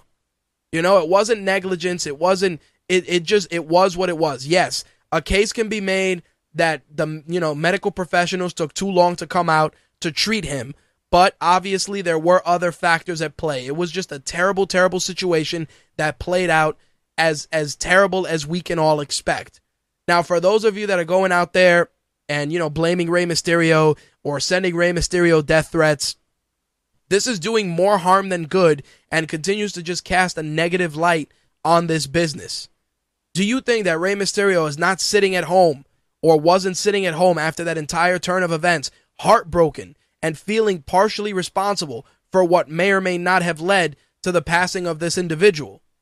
The doctor himself said that the guy suffered a stroke due to, to spinal trauma. If you look at the video, you'll see that when he fell out of the ring and tried to get back in, something was not right. You can even see it when he was trying to sell the 619. Usually, if you guys have seen the 619, usually your two arms dangle over the ring, your chin is on the ropes, and your back is flat because when you get kicked for the 619, you got to do a back bump. For those of you that are that are amateur wrestlers or have wrestled on the independents, you know the deal. And you can see that his positioning for that move was not correct anyway. So he was already injured when he got in the ring. But again, armchair analysis, everybody jumping to to to get clickbait and to get there. This is why like when Lucha Lee wrote his article for our site for Rageworks and we published it, I made sure that it took some time. We reviewed the article and we published it, you know? And we did it, and I didn't think that I wasn't looking at it as clickbait or whatever. It was just Lucha Lee is a, is a, is practicing. Uh, he's learning to be a professional wrestler. He's involved on the independents. So getting his take on it was something I wanted to share with you guys because it was a, a perspective from an insider's point of view. We can all watch a thousand different versions of that video and come up with our own conclusions. But unless you were there or are in the business, you cannot truly, truly understand what transpired. Again, it's heartbreaking news, it's terrible news, and, you know, it affects everyone that's involved. Pedro Aguayo's family, of course, his father, who they got to, you know, kind of break the news to gently.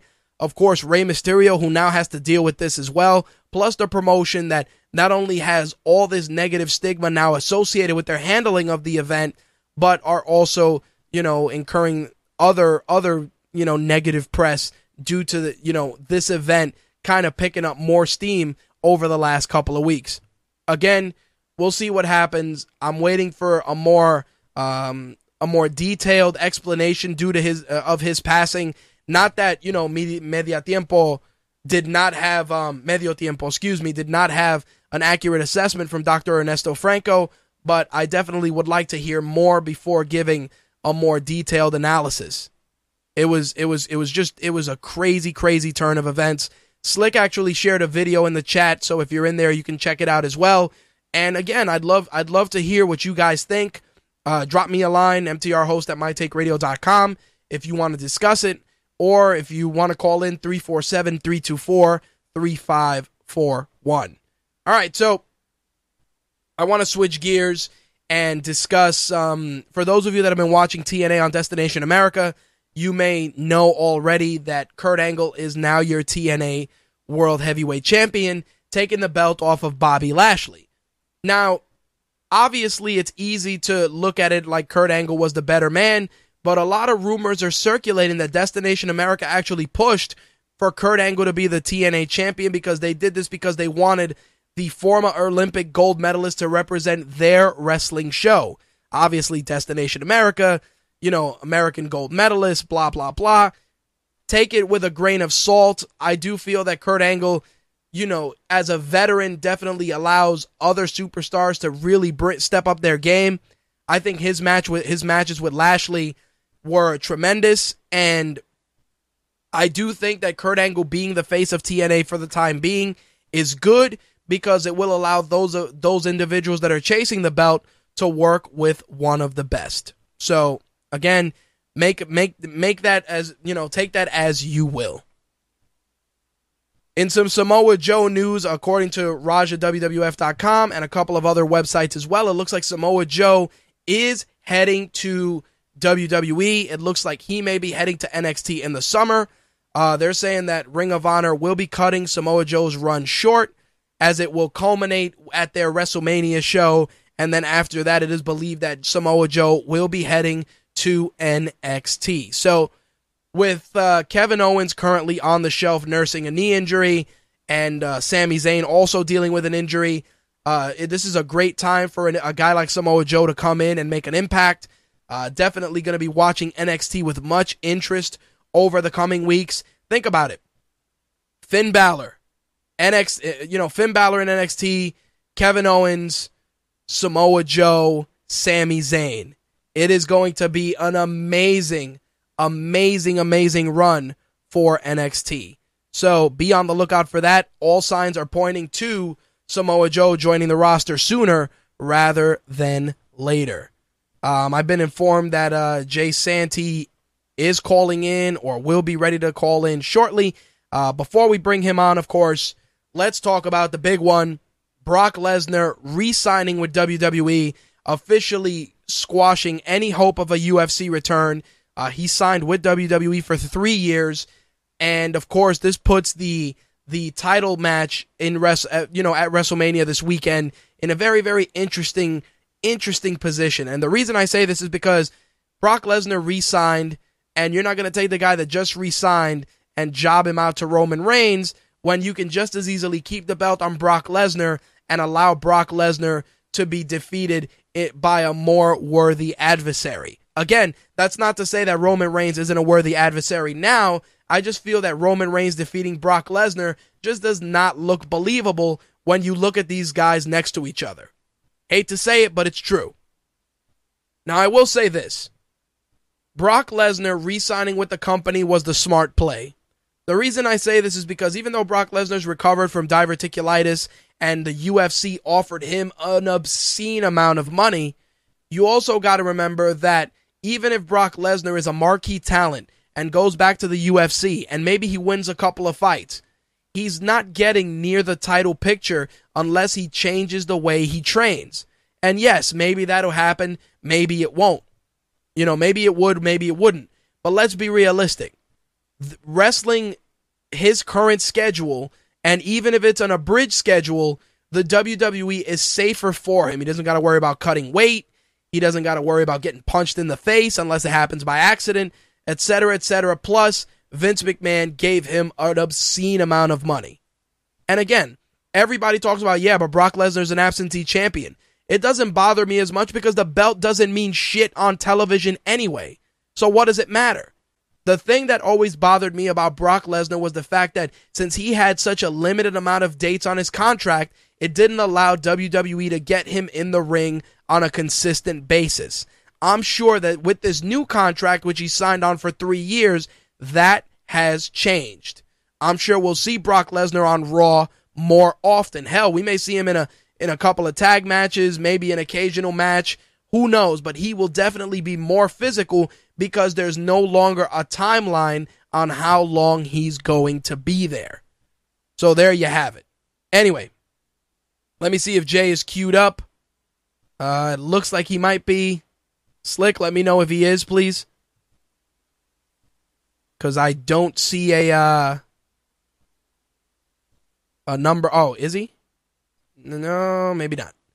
Anyway, as soon as Slick gives me the okay, I will definitely uh, pull the trigger and bring Jay on board. Uh, the Keith adds more Brock is better. Need the champ on the show more.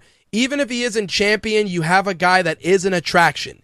As much as people love or hate Brock Lesnar, I have my own personal feelings on the guy after meeting him once. The fact is that Brock Lesnar is an enigma. The guy is, you look at that guy, he is a superhero. He is the bad guy at the end of a video game. He is the last guy you fight before the boss in any video game. He is a, he is a massive human being, a monster in every sense of the word. And the fact is that when you look at a at a guy like Brock Lesnar, you you see that this is a guy that should be champion. This is a guy that should be conquering the company. Because again, this is a guy that just looks the part. He does. Yes, he's not social, but that's where Paul Heyman comes in. But again, being stuck in that crutch of Brock Lesnar has five more days left on his on five more dates on his deal or three more dates on his deal. We don't have that problem anymore. And that, my friends, is going to be very, very interesting television post WrestleMania. Anyway, I've been told that Jay is on the line. Let me bring him in. Big J, what's up? Yeah, sorry for the lateness, but uh, it's just one of those things where things get things are getting as chaotic at my job as it is in freaking the wrestling world nowadays. it's all good, brother. It's all good. Uh, you came in just as I was uh, saying that Brock Lesnar signed a brand new three-year deal. Yeah, you know what's you know what's crazy about that? although everybody's like, well, we're gonna have a non-existent champion in there. It's like now you have more opportunities to bring Brock back when you know, let's say he does lose the belt. Now he's that surprise that everybody's waiting to like salvage True. you know, a boring champion. Right. Or, But- you know, that entrant in the Royal Rumble True. or that surprise tag partner in Survivor Series. Right. But you already know that he's, he's going to have the the, the the the easiest schedule to deal with from here on out. Oh yeah, he's gonna have an easy schedule. But again, like I was saying before you you you joined us, there we don't have to worry about the sands falling in the hourglass. Oh, Brock has two days left. Oh, Brock has one day left on his deal. So what day are we gonna use him? The Monday before, the Monday. You know what I mean? Like there's no more. There's no more of that, which was always a big problem. Because now it's like, yo, you got a three year deal. I'm sure him and Vince have agreed on how many days are in that deal, but I'm sure with that if WWE goes, yo, I need you in Raw next week, it's not a question of, oh shit, he's got five days left. Motherfucker's there for three years. Yeah, it's it's one of those it's one of those contract signings that you would only think would happen in Madden when you could you could pull out that last minute deal and get the one hundred and ten million dollar contract for a franchise player. Well, You know, Vince actually sat there and, and did the smart move and said, you know what, let's lock him in for three, even if he has aspirations to go back to UFC. You know, he's still a young guy and he can still probably fulfill that that that that, that wish to go back, and possibly that that that division for him will be a little bit easier down the road for him. Well, it's funny you mentioned that because when they, they asked him about the UFC, he said, and I'm and I'm glad you mentioned it because that's probably what people didn't hear out there. He he said, and I quote, "I'm officially closing the door on MMA." He said it was hard. It's hard. I had re-signed last night with WWE. We came to a conclusion last night, and the offer on the table I could just not refuse. I think it's fair to the fans. It was my decision, and I wanted to be fair to the fans that know and know that on Sunday night I'm going home with the damn belt. I went to the Rousey fight just to have that feeling. It wasn't a contractual move. It wasn't a bartering pitch of any kind. For me, I just wanted to feel that energy, and it just so happened it was during Ronda Rousey's fight. Yeah, and we all know that Brock's word is probably not even as freaking uh, trustworthy as you know paper that it could be written on because we've seen him make changes before. Right. But in either case, when it came to the right decision, I think for him, he realized that you know there might be something coming down the line which will actually look more favorable to him in wrestling rather than it would have been in MMA. Well, the thing also, and and this was a really interesting sa- statement from him. He goes, "Old Vince put the offer on the table. I couldn't refuse. When it comes down to business and money, health, my health, and the and my well being, I've been on both sides of the spectrum. I've been in a bad position with my health. I've been in a bad position with my money, and now I'm in a great position with both, and I'm happy. I love what I'm doing. I work a limited schedule, part time with full time pay. He said that straight up. If you can't watch me in the ring and not be entertained and not think I'm having any fun, then there's something definitely wrong. I love being in the squared circle, I always have, but I always hated the outside ambience about everything else. There's an old saying it's all fake, but the money and the miles. And the miles were not good for me. Me and the highway just did not get along. And and you know it's it's. It's crazy, but It's true, but it's true, and that's what I think is happening a lot with these other wrestlers as well. Yep. You know, uh, it's it's it's starting to take its toll on a lot of these guys. That's why I always push to have you know separate rosters, shorter scheduling. You know, because you know we all you know can't see our wrestlers get the Brock Lesnar deals or the Jericho deals or the Right. Rob Van Dam deals. You know, that's right. and and to be honest, Brock, in my opinion, hasn't earned what they've gotten, but he puts asses in the seats, and people enjoy the anticipation of possibly him arriving, him coming in whipping ass and all. You know, they're happy with that. Right. It's not like it's not like the Batista or the Rock thing. You know, it wasn't like he left a sour note with a lot of people in their mouth. People to this day, whether he was heel or face, generally loved Brock, and I understand it. Well, you know what it is, Brock Lesnar, and I and I said this before. He brings something to the ring that is seldom seen. You and I, like I said, it's not it's not the presence. It, it's not that he's a monster. It's not even the wrestling.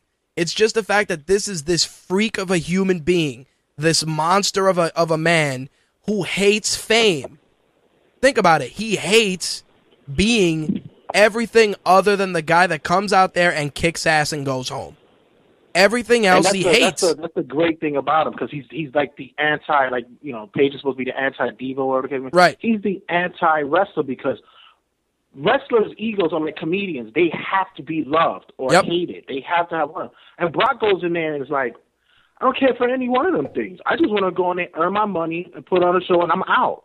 That's right. And the thing that's funny was he said that the UFC said to him, Can we sharpen our pencil? Can we double the money? Think about this. When Brock Lesnar was in the UFC, dude, he made ridiculous paper. And they said, Yo, we are going to double it. Imagine that. Like when he was in the UFC, he cleared he cleared a, a, a, nice chunk of change. Plus, he got a cut of pay per view too, from what's been said. And they said, "Yo, we're gonna double that." Yeah, but you know, I think I think what his thing also is like, you know, home is home, and for him, WWE has always been the home. You know, he's gotten great acceptance. You know, and plus, he's fucking close friends with the Undertaker, and you know they have that relationship, and you know they just to have that that, that laid back schedule to be like, listen, Brock, we need you here two Mondays from now. Good, I'm out. You know, that kind of schedule, regardless of what money you throw, at the end of the day, WWE's home and his freaking thousand acre ranch is his home. Yeah, but like I said, dude, why? It, it you know what you do? You do with Brock Lesnar, you create a new streak. That could, you know, it's fun. It's funny because, you know, we would want like some type of, you know, Something some consistent. type of something to, to yeah, to to have to big like to piggyback on, Right. That we can look forward to. And Brock has that appeal to do it with. Absolutely. Like, dude, imagine that. But Can you can you beat the beast instead of can you beat the streak? Can you beat the beast? Can you defeat the one? By you know the one in twenty one and one, dude. That shit writes itself. And again, even with his limited schedule, dude, that would be ridiculous. Oh yeah, and let me and it people people will line up and don't be surprised if Heyman doesn't already have that set up in his you know genius of a mind. But yeah, that the you know to to have that as the new streak or the new the new the new target for WrestleMania, it, I, I think that would be the, the logical move. Well, you know what? You know what's funny? The Keith says, knowing Vince, he'll lose to The Rock at next year at Mania. And you know what the thing is? He did beat The Rock, and he may lose to The Rock. But in the grand scheme of things, that that WrestleMania next year is the one in Cowboy Stadium. Dude, I don't give a fuck who loses in that match. That building is gonna be full. Listen, Texas is if, if people don't know Texas is like generally a wrestling state. The two things that those those, those people out there love is football and wrestling. Right. I don't even think anybody from any other state outside of Texas will be able to get into that freaking that, that freaking stadium. That's how how crazy is going to be in there. And people And don't then, realize you know, to have something lined up like that is going to be ridiculous. Well, besides the fact, dude, that The Undertaker lives in Texas, dude, you know he's going to want to perform in Cowboy Stadium. So that's why that's why I said before you called in, I said, "Yo, WrestleMania needs to end with you know Bray Wyatt victorious, The Undertaker walking to the back, and Sting staring him down when he walks out." Yeah, like I mean, we need a foreshadowing. Absolutely. Let me tell you my my my, my looks about WrestleMania this year. It's that this is gonna be like the first WrestleMania in a while that I'm not really invested in any match. right. Like I I'm- agree. I think I'm just gonna sit here and just have fun with it. Like, Yep. It's gonna be one of those things. That's like the one match. I'm even the IC match. I, I know it's gonna be entertaining, and I do want a certain a couple of guys to actually win it. But I just want to have the fun with it. You Right. know? Well, Next it's year's WrestleMania is the one that's going to be the build up that is going to be the show of shows that I'm hoping for. Well, this is the thing too, and, and I said this before. You know, WWE got our money already. You pay the ten bucks every month, they got you. You know on Sunday night, love it or hate it, angry as you may be, and I said this before, you called in angry as you may be, come seven or eight o'clock, or hell, after after the 90 minute Walking Dead finale, you know you're tuning in to watch the shit. It's a given. It's a guarantee. Yeah, I'm gonna be more invested on the Raw after WrestleMania than anything else. You know, that's that's the one that you you have to be you know all eyes on. Yep. You know, this year's WrestleMania, like I said, it's just it's gonna be and for those who who really have their hearts set on certain things. Like, dude, just be prepared to be disappointed. Yep. But in all in all, just try to have fun with it. Well, like I said, you know, it, it, and I and you know, I talked about the shitty buildup before you called in. You know, the mediocre buildup for for what's on paper looking like a rather mediocre WrestleMania. But I will say this: if I'm to when I'm watching WrestleMania on Sunday, I'm looking forward to three things: cool entrances, Daniel Bryan and and those guys killing it in the ladder match, and above mm-hmm. all else, the shadow of Seth Rollins possibly cashing in. That's listen. You can't deny that. Everybody is is going to be waiting with bated breath for that to happen because you know a cash in at Wres- WrestleMania is like Is huge. n- yeah, it's like come on for and for for Seth to actually have it done at Mania. If people are not on his bandwagon now, it's going to be super over. I mean, ridic- it's going to be ridiculously over. Dude, They might expect like the crowd to go crazy and just boo the shit out of him. Hell no. It's gonna be the opposite of that. People are gonna love that shit. Well, you know Regardless if Roman is the one to win or Brock wins it. well, here's the thing too. People are gonna as the match drags on, I guarantee you we're gonna hear Rollins chants. So yes, that I can, that we can guarantee. that yeah, and, and the thing is this, you know, if if Seth cashes in successfully, dude, a match between him and Brock Lesnar on paper would be tremendous. I pray, and I'm only, and that's probably the only thing that I, I really like just don't want to have because at the end of the day, like I said, I know it's gonna not be one of the greatest WrestleMania, but I'm just hoping it doesn't be a stinker match like that Brock Lesnar Goldberg match. That's Ugh. the only thing I'm hoping for. Yeah, well, you know what it is? That Brock Lesnar and Goldberg match also was because the public was too smart and everybody knew that both guys were leaving. But now that Brock Lesnar signed, and this was a very calculated move by WWE, they're like, yo, let's get this guy signed. Let's make that shit public so that way nobody gets booed out of the fucking building on Sunday.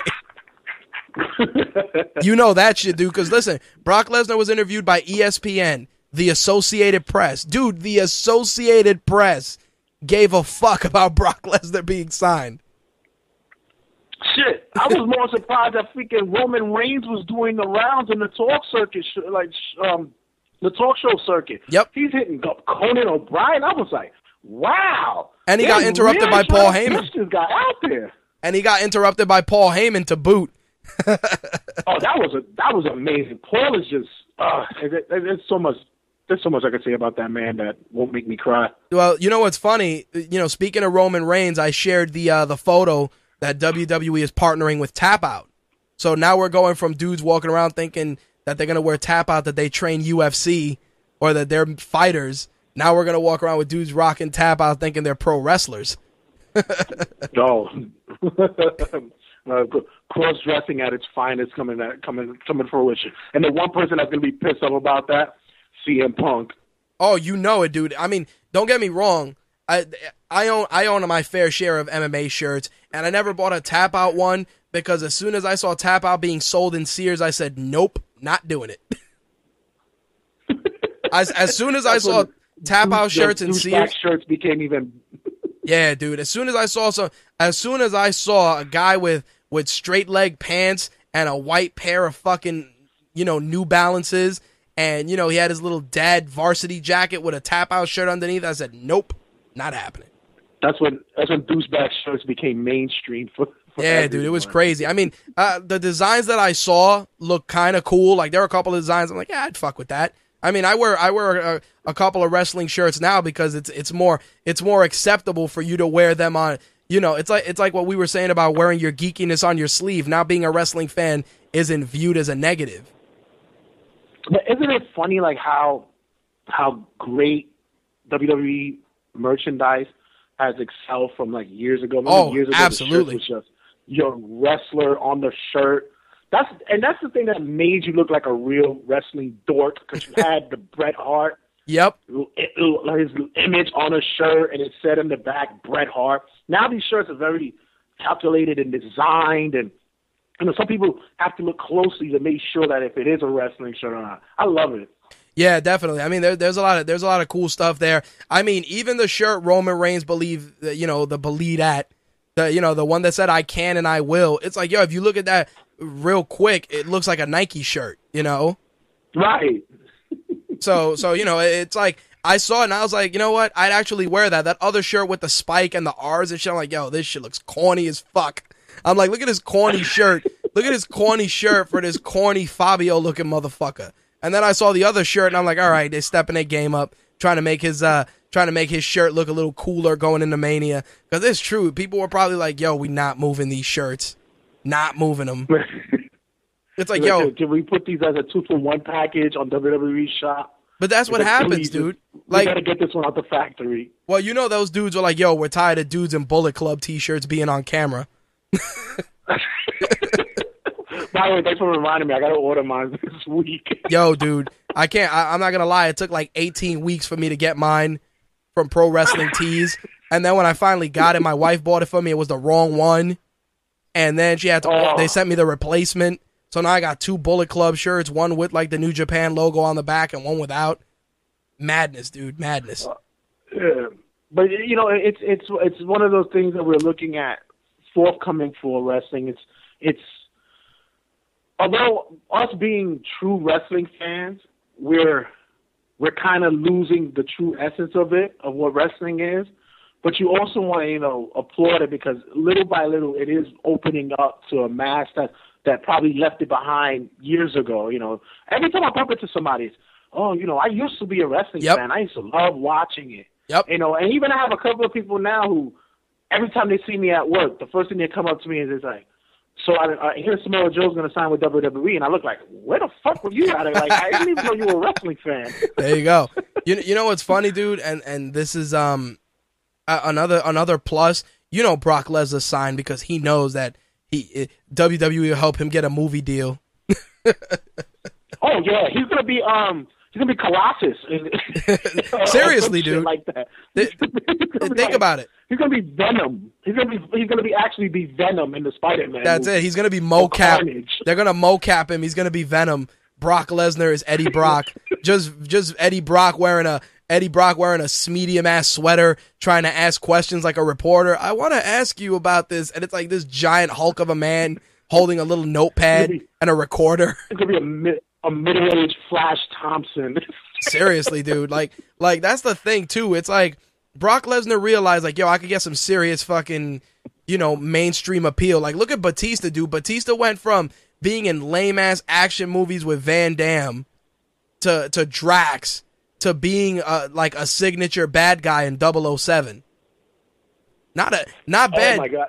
Not bad for a guy with a with a powder with a powder blue Kangol and tight ass jeans, right? I gotta get that doll though. They're selling that doll. The the the yuppie Batista. I have to get that. Yo, it is terrible, dude. But we're talking about that. I, I I've also seen the WWE network that they have this whole thing where you know Triple H and Stephanie went to the whole Marvel Studios Yep. thing and you know you know the universe and he is the voice of the Hulk. It's like you gotta be fun. You got get the hell out of here. That's how it goes, dude. Oh wow. Um, I'm You talking watching. about you talking about branding? Oh, you're not kidding. I'm watching. I'm watching the chat, and everybody's using all the different Rusev jokes. Rusev is the guy that makes the sandwiches. Rusev is the guy that forgot to put the tzatziki sauce on the gyro. Rusev is the guy that fixes the MTA machine. It's like fucking Rusev facts. But um, the the real reason the, the real reason I'm glad I, I'm glad you called in. I want to um just do our WrestleMania picks before we wrap things up. Um, uh, the first match, which is going to be, of course, the opener, which is stupid. Uh, Cesaro and Kid against the Matatoads, the Usos, and whatever combination of Kirk Franklin's band, aka the New Day, are going to be out there. So, uh, who do you got on this match? I, I, I would only take the New Day if they let them do the the you know the the old school freaking three man to carry the tag belt. Oh, the Freebird rule. Fabulous Freebird, the Freebird rule. That's the only way I would take the New Day. But other than that, Cesaro and, and Kid retain. I agree, dude. Cats and uh, Swiss cats. Those dudes, I, I like. I liked when they were when they cut that little video promo before they wrestled the New Day, and they're like, "Yo, we even clap better than them." I was dying, dude. Like, and I like. I also like that uh, Tyson Kidd wears pink and black beats, and Cesaro wears red and white ones like the Swiss flag. Very, very nice. Very well played. I'm very disturbed by him wearing beats, though. I don't know. It just, I don't know. It just, I don't know. I don't, I don't see him doing that. Like, I just see him as this big, brawny 1920s weightlifter with freaking, you know, triangular weights going in there just kicking ass. What the hell are you doing with beats on? Dude, I if you follow Cesaro on Instagram, you learn three things. A, the motherfucker's a snazzy dresser, and he looks like the transporter dressed. when he get when, he looks like Yeah. the transporter when he gets dressed up. That's number one. Number two, That is it- true. the guy is good at picking things up and putting things down. There's a lot of heavy shit that he picks up, and you're just like, oh shit. This guy picked up like it was like a metal bar with like two Truck tires. four by four tires and shit. It's like what the hell with, with one arm. Yep, dude is dude is a beast. And then of course the other that the man loves his coffee. That So- is true. So, you know, I, I definitely, I, I'm in the same camp. I want Cesaro and Kid to retain because I think that the belts are, are crucial to their chemistry. Hopefully, Natalya doesn't cost them the belts by like tripping on the way to the ring and falling on on the referee or some dumb shit, you know, because you know that's a sh- that's a given. You were so right about that whole Matador, freaking El Torito, Nat Natalya thing. I Yep. it's so disrespectful. Yeah, it was it was bad, dude. So Rollins and Rollins and Randall, it's like WWE would probably allow Rollins to win clean on this one, but given the resurgence of Randy Orton, it may not happen only because it'll probably end with like 17 fucking people getting involved. But I really would like Rollins to get a clean victory at WrestleMania. I think the guy's earned it, and I'm tired of him being made a bitch every fucking every pay-per-view. I think that's going to be one of those sleeper those sleeper matches that people, Absolutely. you know, although they anticipate it's going to be good, but they don't they're not going to anticipate that it's going to be that good. Right. Um, I want I want Rollins to go over, but for some reason I would like to see Randy win, beat the shit out of him, so that it plays off better at the end if he does cash in in the main event. Dude, is it wrong of me to say that I want Rollins to go for the Phoenix Splash and Orton catch that motherfucker in midair for the RKO? Dude, if that happens, if that happens in the match and Randy wins, it's a win for everybody. Yep, everybody will lose their mind, dude. I would, because for everybody. I would lose my shit. It's like, oh, oh, Rollins is going to the top rope. Are we gonna see a Phoenix Splash? Oh my god, dude, that arena will fucking implode. You thought you thought what he did with Evan Bourne was the was like the shit. No, this is gonna be and and everybody's Instagram and Vine. Oh, and yeah, everything. dude. it's gonna swamp everything. I, absolutely. On the on the IC title match, many people would love to see Dean Ambrose win. I'd love to see that too, but you know it's going to be Daniel Bryan, and, and and you know that that him and Dolph Ziggler are going to have an amazing feud after the fact. I want either Ziggler or Bryan to win, which is most likely I'm looking at Bryan to win it. I think it with him winning it, it puts some type of legitimacy back to the title. I, I agree. How, how silly it sounds, but I think that it does.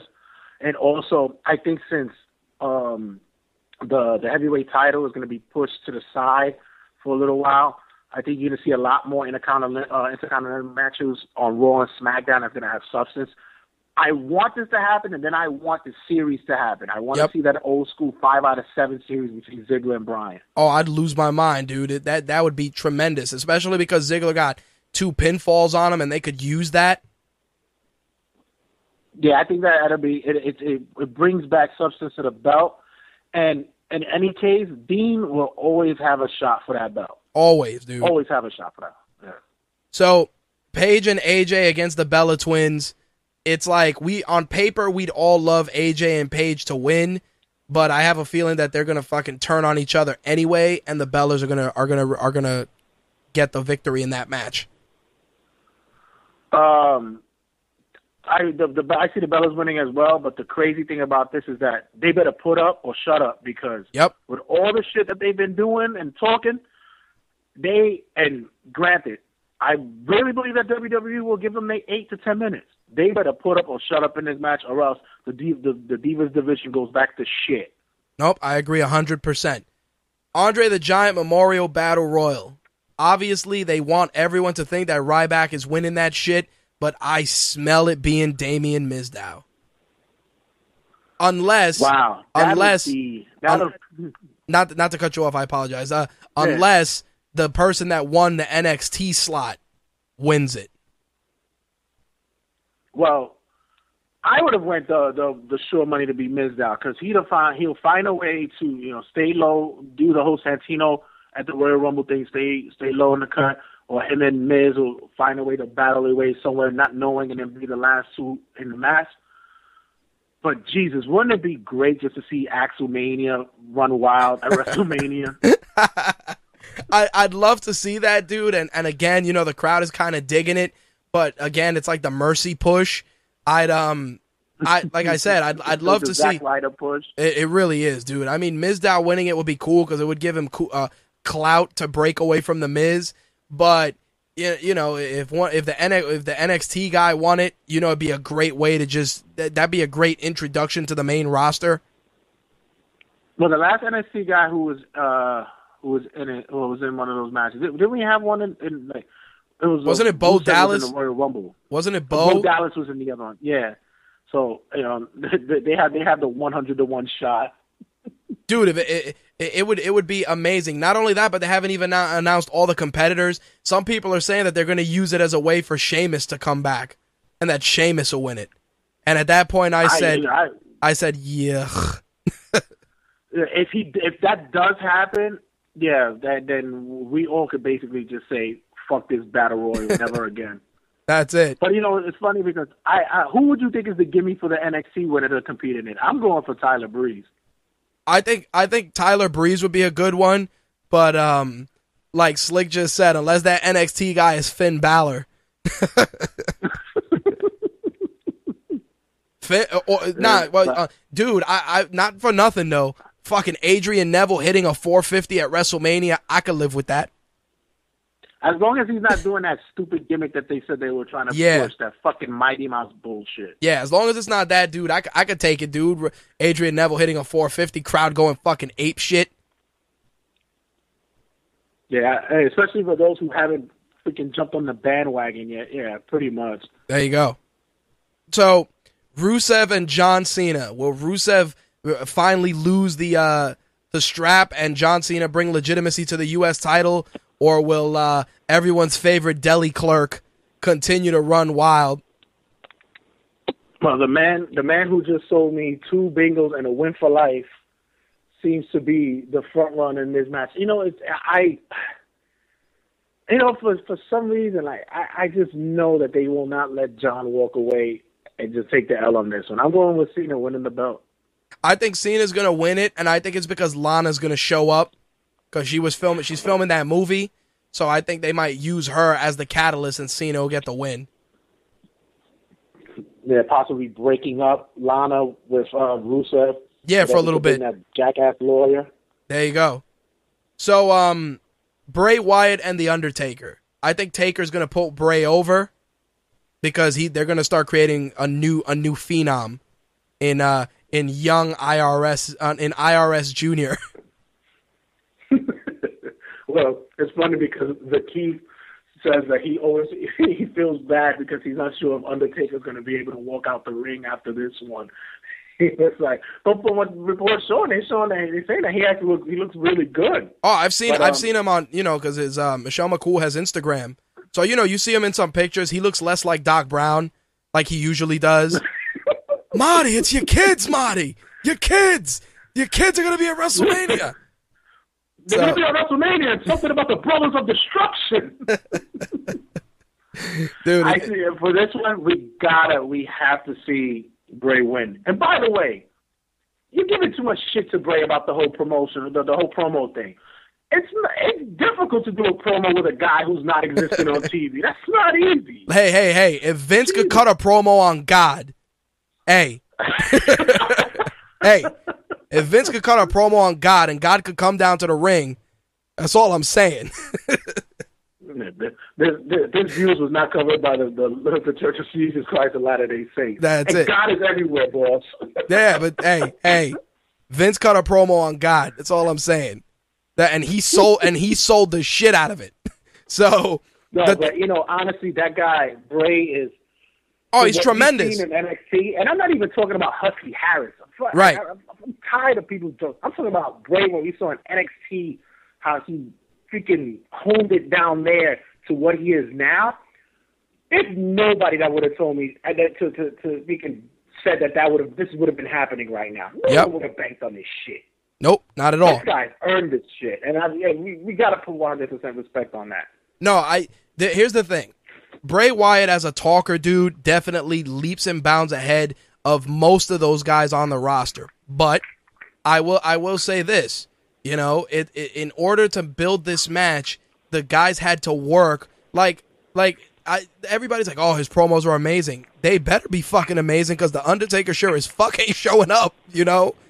But but let me tell you, you know, I've even heard comparisons of guys when they of the, of the people in the chat rooms and social media talking about, oh, this reminds me of Mankind and Undertaker started off. I'm like, no, No. First of all, Mankind. Is, Mankind is a fucking stuntman who's fucking killing himself with this shit. Yep. Bray actually gonna put in a fucking match with Undertaker. That's right. It's not just throwing him off of fucking cages and getting hit with chairs. No, Bray is gonna fucking put a show. Yep. I guarantee you the Undertaker's going to come out on a matte black Segway with tombstones on the side. He's not walking to the ring. He's going to come in on that Segway. The lights are going to be super dark. Everybody's like, yo, the Undertaker's floating to the ring. It's going to be a Segway with no handle, just mad smoke, and the Undertaker's just going to roll to the ring so he don't got to walk. You're being nice, because I was gonna say that he's gonna come in in a fucking hearse and he's gonna pull out the coffin out the back. Hey, you he's never know. Come up and feel rested. He's gonna be like in a hyperbolic chamber or some shit. The Undertaker's to come out. Undertaker went in the chamber as Majin Buu and comes out as fucking perfect Majin Buu.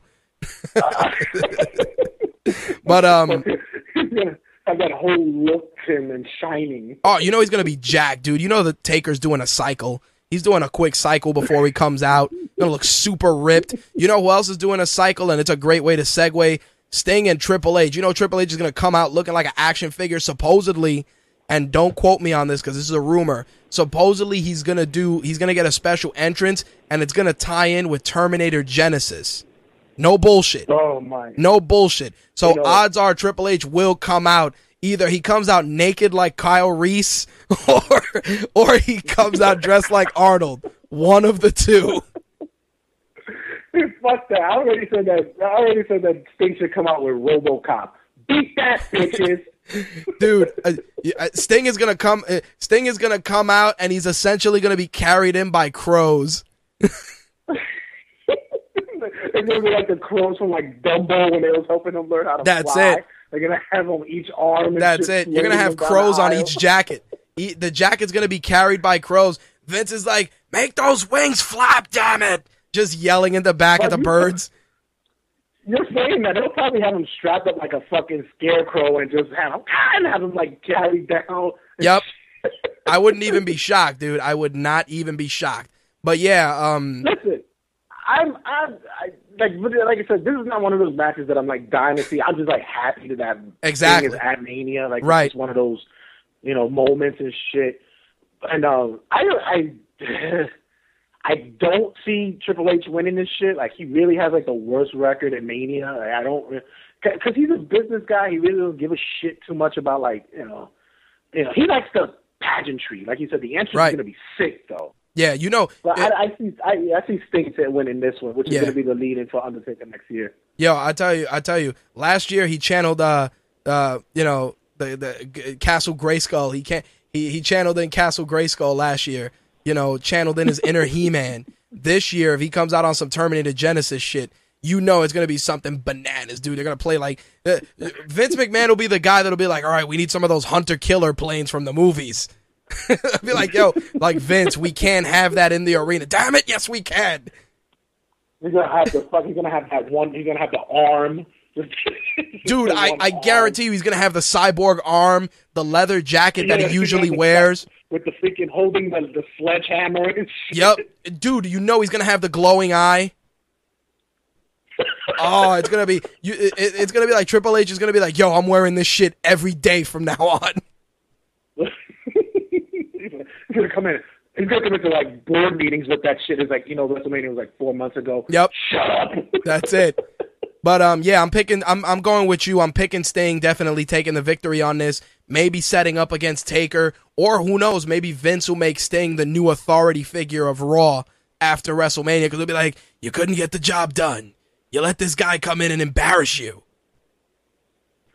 Hell, so that, then that means he'll be like he he's held the record for being like the commissioner or GM of every, Every promotion. wrestling show ever. every promotion, WCW, TNA. He's he's like the triple threat. That's right.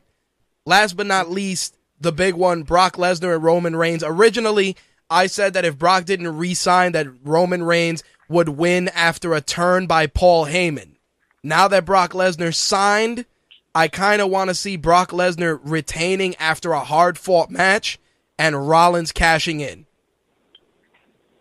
Uh, what are the odds that Roman comes in not wearing the fucking flap jacket and shit? Anymore? You know he's gonna wear the That hula skirt. Go. You know he's going to wear the hula skirt and puka necklace. He's gonna look like he's gonna look like one of the characters of Lilo and Stitch. You know it, dude. He's gonna come out on a surfboard. Uh, The Usos are gonna come out and do the Siva Tau with him. Watch. like the whole family, because you know that's that's a whole Samoan community over there. Yep, you So know it. They're gonna have like the whole. Like freaking the the backup dancer for Samoa Joe and TNA are gonna come out. Oh, my God. crazy shit over there. One of the Samoa, one of the fucking dancers will be Samoa Joe. I, I'm no, like like CM Punk was the gunner Yep. in, in in in Chicago for John Cena. Samoa Joe was gonna have like a big like Kamala mask, so nobody knows it's him. That's it. Samoa Samoa Joe just on the low. Say, uh, I'm gonna say uh, Brock wins, but I really hope it's Seth cashes in. I tell you this: Brock wins. It's gonna be. A, it, I'm gonna tell you this, and everybody says it, and I agree. Brock Lesnar as a wrestler is not shitty. So that means Roman Reigns needs to step up his game because he's gonna get suplexed on his dome. Yeah, this yeah, this is he better be ready. He I mean he must be looking at video packages and just go, damn, sixteen fucking suplexes. Shit. Like that's not He's like, I gotta eat all those? I don't think I don't think I'm ready for that. Nothing. nothing Um, when Paul Heyman said he's, gonna, have get a prison beating. That's gonna be like a twenty minute match. He's gonna have to hold his own though. Yeah, it's going to be a 20 minute match. He can't use the five move, moves of doom. And like Paul Heyman said, he said it's going to be a prison beating. And I said, a prison beating how?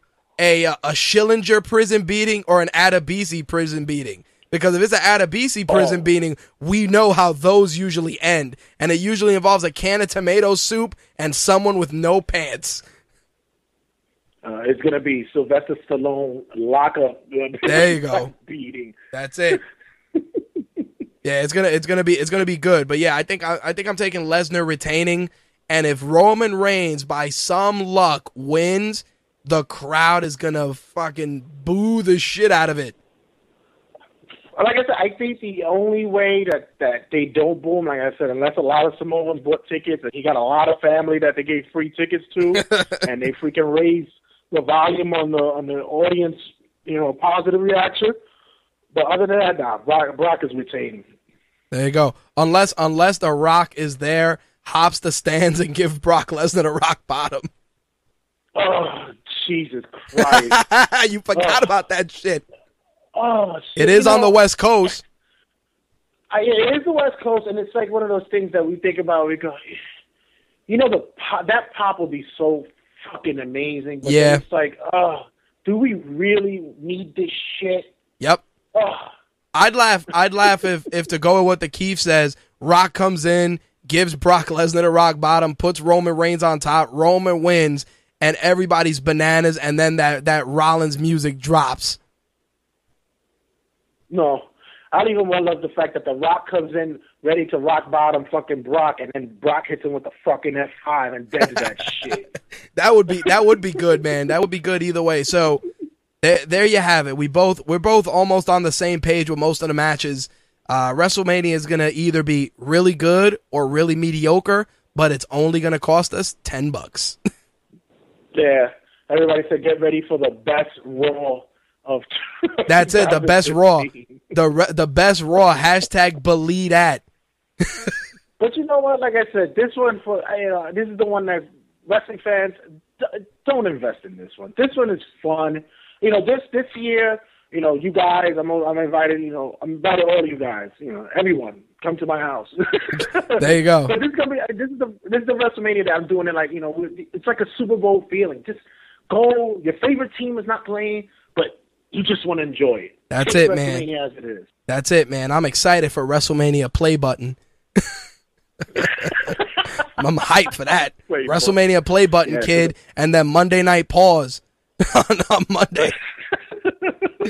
There you go. All right, um, with the hope of some with the hope of some flashback rewind button. that's it. So with that said, um, that actually wraps up our, our wrestling segment. Anything else you wanted to add, Jay? Nah, I just want to say, yo, my take, Rageworks, you guys, thanks for the support. I haven't been around from time to time trying to get myself back in the circle. Like I said, scheduling wise, work has been crazy. Be on the lookout because you know I'm trying to bring some new things out there. And once again, thank you, boss, for the time. You you guys have always been awesome. All right, brother. I appreciate you calling in. Peace. Really. There you go, our very own Jay Santy. Follow him on Twitter at Jay Santy P S W J A Y S A N T Y, the letter P, the letter S, the letter W. You can also find Jay on our Facebook fan page, interact with him there, talk a little shit, swap some stories about wrestling. And uh, with that said, that is actually going to wrap up tonight's show. Um, once again, you've just heard My Take Radio episode 283, which broadcast live Wednesday, March 25th, 2015. As always, if you missed tonight's show and you want to catch it on the archive, you can find it on iTunes, Stitcher, and TuneIn Radio. Video versions are available on both our YouTube channels, uh, My Take Radio TV or official Rageworks. As always, you can find My Take Radio on social media at My Take Radio on Twitter. Find us on Facebook. You can also follow our page on Google Plus. And of course, to get all the news, including everything related to My Take Radio, you can follow Rageworks on Twitter at Rage underscore works. Or you can join us on our Facebook fan page, facebook.com forward slash official Rageworks. And you can follow our pages on Google Plus, our boards on Pinterest. And if you're into Instagram, you can follow me slash Rageworks. It is Rageworks underscore Rich on Instagram as well. All right. That's going to wrap up the show for this week. My Take Radio returns Thursday, March 26th at 11 p.m. Eastern, 8 p.m. Pacific. We'll be talking gaming and entertainment. We look forward to seeing you guys there. Thank you guys for your continued support, and we are out of here. Peace. That's all, folks.